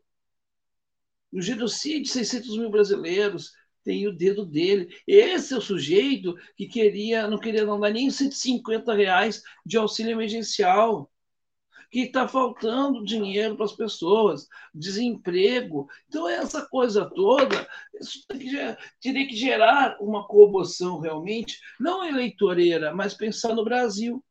Está faltando isso, está faltando isso. Né? Infelizmente. Agora, eu não posso esperar muita coisa do Paulo Guedes, né? eu não posso esperar muita coisa do Bolsonaro. Aliás, essa gente aí, eu não posso esperar nada. Aliás, o Dudu da Bananinha, inclusive, aí também está tá agora no Twitter querendo dar uma de stand-up, fazendo bobagens, que o Bolsonaro se preocupa em ter uma visão social do Brasil. Bobagem. A visão social deles é o bolso deles. E Deus o comando. E é só palhaçada, essa papagaiada. Sabe? Assim, eu, eu, eu digo assim, eu cada vez pego mais nojo dessa gente. Esses liberais não são liberais, são, são na verdade, é, piratas, né? são pessoas que só pensam no seu enriquecimento. É, é, a política cambial beneficiou a fortuna do Paulo Guedes. Então, ele está indiretamente. Se o Bolsonaro tivesse ética, o Bolsonaro tinha botado na rua. Mas o Bolsonaro não tem ética, não dá para esperar do Bolsonaro nada. Né? Nós não temos presidente, né? não temos. Nós estamos vivendo uma crise muito séria, né? infelizmente, de fundo moral, né? porque a moral virou moralismo. E uma parte da esquerda também ajudou nisso, quando ela não quis discutir as questões morais. E deu espaço para essa gente que está aí. Sabe, essas pessoas que negam, inclusive, a questão do petrolão, mas se não teve petrolão, como é que o, o cara lá, o Palocci, devolveu tantos milhões né, para o Brasil? É porque teve, de fato. Né? Então, assim, ah, houve excessos da Lava Jato? Houveram excessos da Lava Jato, concordo, mas é, a causa não é os excessos da Lava Jato. Tem uma, alguma coisa anterior a isso, e tem gente que faz aquela tomante de Alzheimer. Ela consegue ler o futuro, mas não consegue enxergar as causas do presente. E aí fica difícil. Cristiano voltou aqui para a gente já ir, para ele concluir. A Cris voltou! O Cris voltou! Mas ele não nos escuta, pelo jeito. Ele não nos escuta. Pelo jeito, ele nem sabe que está no ar, pelo jeito, né? pelo jeito, ele, ele não sabe que está no ar. Então eu, vou, eu vou, vou aguardar ele restabelecer conexão. Olha o Cristiano lá. Cristiano, escuta a gente ou não?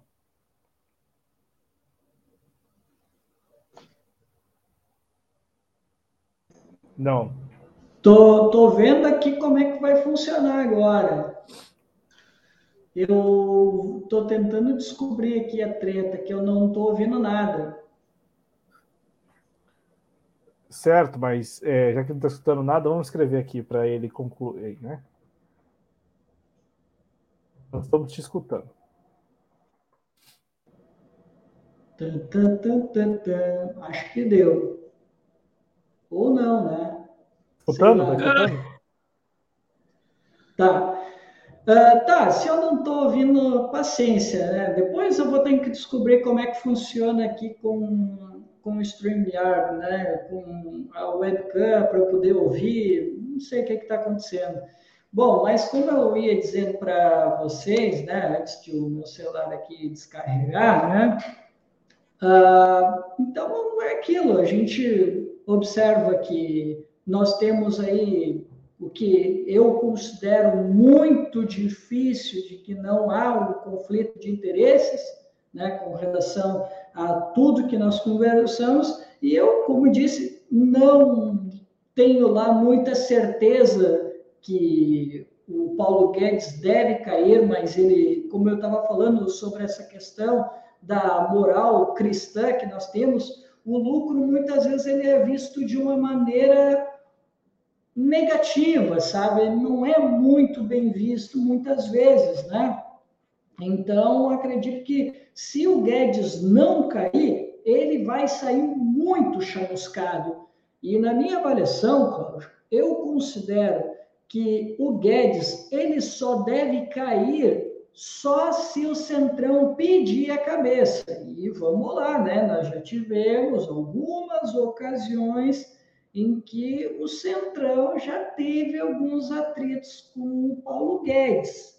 E se esse, e se ficar feio a situação, se de repente descobrirem algumas coisas graves, como por exemplo, hoje mesmo eu estava conversando com o Marcos Boaventura, que está aqui com a gente, a gente estava conversando né, sobre algumas possibilidades do Guedes, de de repente ele está ocupando esse, esse cargo porque ele comprou esse lugar do governo para ter o acesso, para poder facilitar políticas, ter contatos para que ele possa executar essa, esse, os seus interesses particulares e de outras pessoas envolvidas no processo de mandar essa grana para fora, né?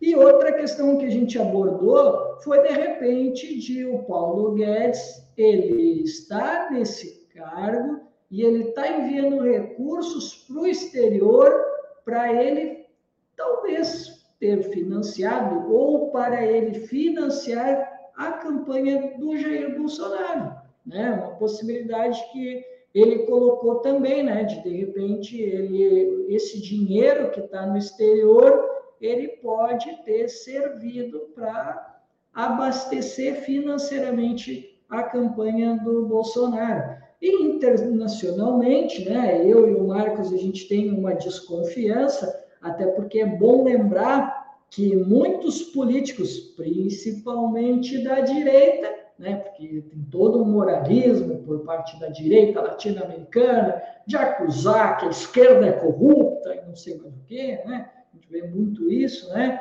Mas quem acabou sendo pego, né, foi a direita latino-americana. A direita latino-americana totalmente envolvida nesses esquemas com offshore, com paraísos fiscais. O Macri foi pego de novo, né?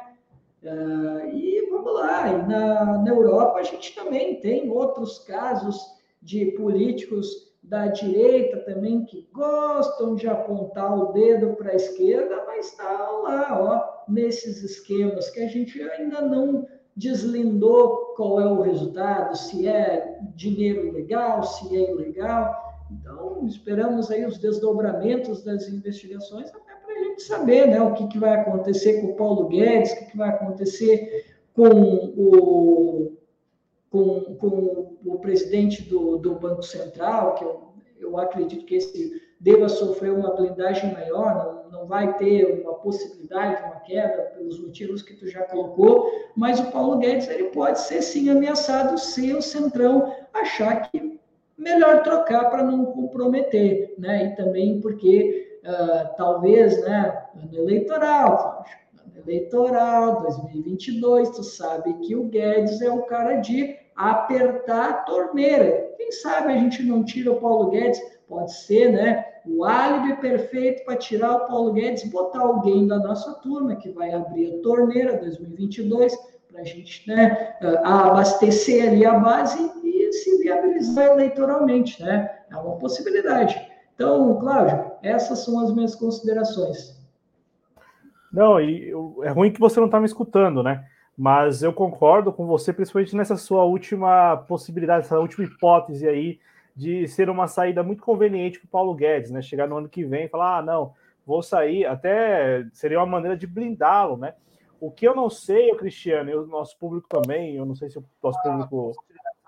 Opa, é, eu, eu, eu não sei, Cristiano, se essas investigações vão avançar, porque me parece que o Pandora Papers, no que diz respeito ao Paulo Guedes e ao Roberto Campos Neto, ficou na reportagem que foi divulgada. E também os empresários, os donos de banco. É, eu não sei se essas investigações vão avançar, né? Por exemplo, eu acho que nós não teremos a informação que vai garantir que o Paulo Guedes não enviou nenhum recurso durante o mandato do presidente Bolsonaro para fora. É, não, não, sei se a gente vai ter essa garantia, essa informação, uma vez que eu acho que a investigação não vai andar, né? Essas investigações não vão andar. É, mas eu gostei da sua última hipótese aí, de que seja, talvez, talvez não, será um grande álibi para o Paulo Guedes, né? Ele se aproveitar dessa situação para deixar o, deixar o governo, né? Eu acho difícil ele deixar o governo, porque, como a gente disse, ele detém a, a, a, o monopólio da política econômica. Então, só se é, só se só se conseguisse encontrar algo, digamos assim, mais mais sério mesmo e a pressão né, popular ocorresse. O que o Cristiano disse, o Noé também falou, é, e eu não sei se isso também vai acontecer, mas é, de, é essa questão da moral mesmo, da moral é, cristã católica. Isso só tende a influenciar nesse processo se as pessoas souberem do que está acontecendo. Por enquanto, eu vi uma, uma reação muito tímida a essa notícia de que o Paulo Guedes tem empresa fantasma, que é basicamente isso, uma offshore, lá é, nas Ilhas Virgens Britânicas. O Cristiano, o Noé também caiu, pelo jeito. Então, vou passar a palavra para você, Cristiano, para você se despedindo da galera. É, vou escrever aqui, né? Vou ter que escrever aqui para o Cristiano. É, Cláudio, eu peço que se tu tiver alguma coisa para me perguntar, ou se for já as considerações finais, coloca por escrito aqui, porque, cara, eu não estou te ouvindo. Não, não tá dando. E eu coloquei aqui no nosso chat privado. Eu peço a compreensão do nosso público, a gente vai ter que encerrar dessa forma. É... Eu vou falar para ele aqui, né? A compreensão do nosso público, viu? Ah, perfeito. Tá. Bom, Cláudio, então eu agradeço novamente o espaço, né? Antes até de a gente concluir o tema, só queria só fazer um pequeno adendo, né? Ah, com relação a essa questão das offshore, dos paraísos fiscais, acredito que numa proposta séria, num projeto progressista de uma reforma tributária, nós precisamos pesar mais a mão com relação a essas remessas internacionais, como gostava de chamar o nosso saudoso uh, Jango, né? ele pensava muito nessa questão, como eu te disse, é um contexto um pouco diferente de multinacionais, né? Aqui é um pouco diferente o contexto, é o, é o capital que reproduz o capital, né? É um pouquinho diferente a lógica, mas ainda assim são remessas internacionais. Então, pra, a gente precisa colocar no centro do debate essa questão das offshores, essa questão dos paraísos fiscais, para que a gente não permita que uma meia dúzia de endinheirados, para usar aqui a expressão do Brizola, enviem os seus dinheiros para fora e fiquem ganhando dinheiro sem pagar uh, uma sonegação legalizada essa é a verdade, para a gente não manter essa coisa absurda, para que a gente possa ter um pouco mais de igualdade, um pouco mais de civilidade, porque isso não é nem um pouco civilizado o que a gente está vendo, ou, a legalização de uma, de uma proposta como essa, que foi caminhando, caminhando, e infelizmente acabou uh, ganhando aí status de legalidade, o que é mais grave. Mas Cláudio, então, né, encerro por aqui, agradeço novamente o espaço, hoje uh, fazendo aqui uma homenagem ao meu amigo Noé, Desculpa pela desculpa por eu ter estendido tanto o programa com a nossa primeira pauta. Hoje foi um dia um pouco mais de desabafo, mas foi uma transmissão muito boa. Agradeço a todos os comentários, o pessoal que interagiu, até o Márcio que estava aqui, né, fazendo contraponto aqui com a gente, mas trazendo informações, algumas que a gente discordou, mas está tudo certo, é parte da democracia, discordância, uh, algumas provocações também, né? Tudo isso dentro de uma civilidade está tudo certo. E é, eu fico agradecido por participar de novo e agora eu deixo espaço para o Noé para ele fazer as considerações finais. À vontade, Noé. À vontade, por favor. É isso mesmo, dizer que, primeiramente, né, que a gente aqui está defendendo a democracia. E muito mais importante que eleições é a democracia. Volto a repetir: só disputa, só disputa eleição quem vive na democracia. É, eu acho que né, o único caminho para a gente manter a democracia no Brasil é o impeachment do Bolsonaro. Eu vejo assim com muito orgulho que o Ciro está sendo muito coerente, está sendo ponderado e está muito amadurecido. Ele realmente mostrou que aqui veio. E como dizia o, o Carlos Imperial, a vaia consagra o artista. Em determinados momentos, as vaias que deram ao Ciro só aumentou o, valor do Ciro. Uh, o Ciro não estava falando para o seu eleitorado ali, ele estava falando para a nação. E a nação, quem vai votar no Ciro, não estava ali. Né? A não ser, claro, a militância orgânica do PDT e tudo mais. Mas fora esses ali, vão votar, eles, eles já têm um projeto definido. Dizer, ele não tem projeto, ele já tem um ídolo definido. Lamentar né, aquele postzinho aí uh, do cara que dizendo que como o Ciro atacou o Lula, o Lula é o sagrado da esquerda. Eu acho engraçado que muitos até se dizem ateus, mas uh, eles aceitam o dogmatismo na política. Né? Eles criticam a religião, a religião que é dogmática, mas acabam sendo dogmáticos na política. Uh, é, esse é o Brasil que nós vivemos, mas nós estamos aí. E eu acho que o Cris foi muito feliz. Uh, a, a, assim, conceituação aí com relação aí aos paraísos fiscais, né? A conceituação dele é muito boa, né? É, é a sonegação legalizada. Essa é que é a grande verdade. A gente que tem lutado aí para, né? O Ciro tem falado tanto aí na taxação das grandes fortunas e estão falando aqui a fuga de capitais. A fuga de capitais está aí, sem a taxação das grandes fortunas, né? Então aí está aí, aí a gente esse dinheiro que faz falta para o povo brasileiro, esse dinheiro que é tirado do povo brasileiro, na verdade, né, por esses picaretas, vagabundos, ladrões, vendilhões da pátria. Mas, enfim, é isso que eu tenho para dizer. Uma boa noite a todos, muito bom encontro e esperamos, né, próxima quinta-feira, aqui em mais um encontro do nosso nossa pauta trabalhista aqui, porque a gente aqui é assim, a gente está aqui firme, forte, e eu já eu só digo para o PCO, para alguns segmentos do PT, não todos, porque eu tenho muitos amigos do PT que são pessoas muito corretas e coerentes, para aqueles setores que adoram dar uma de fascismo à esquerda, é dizer o seguinte: não nos calarão.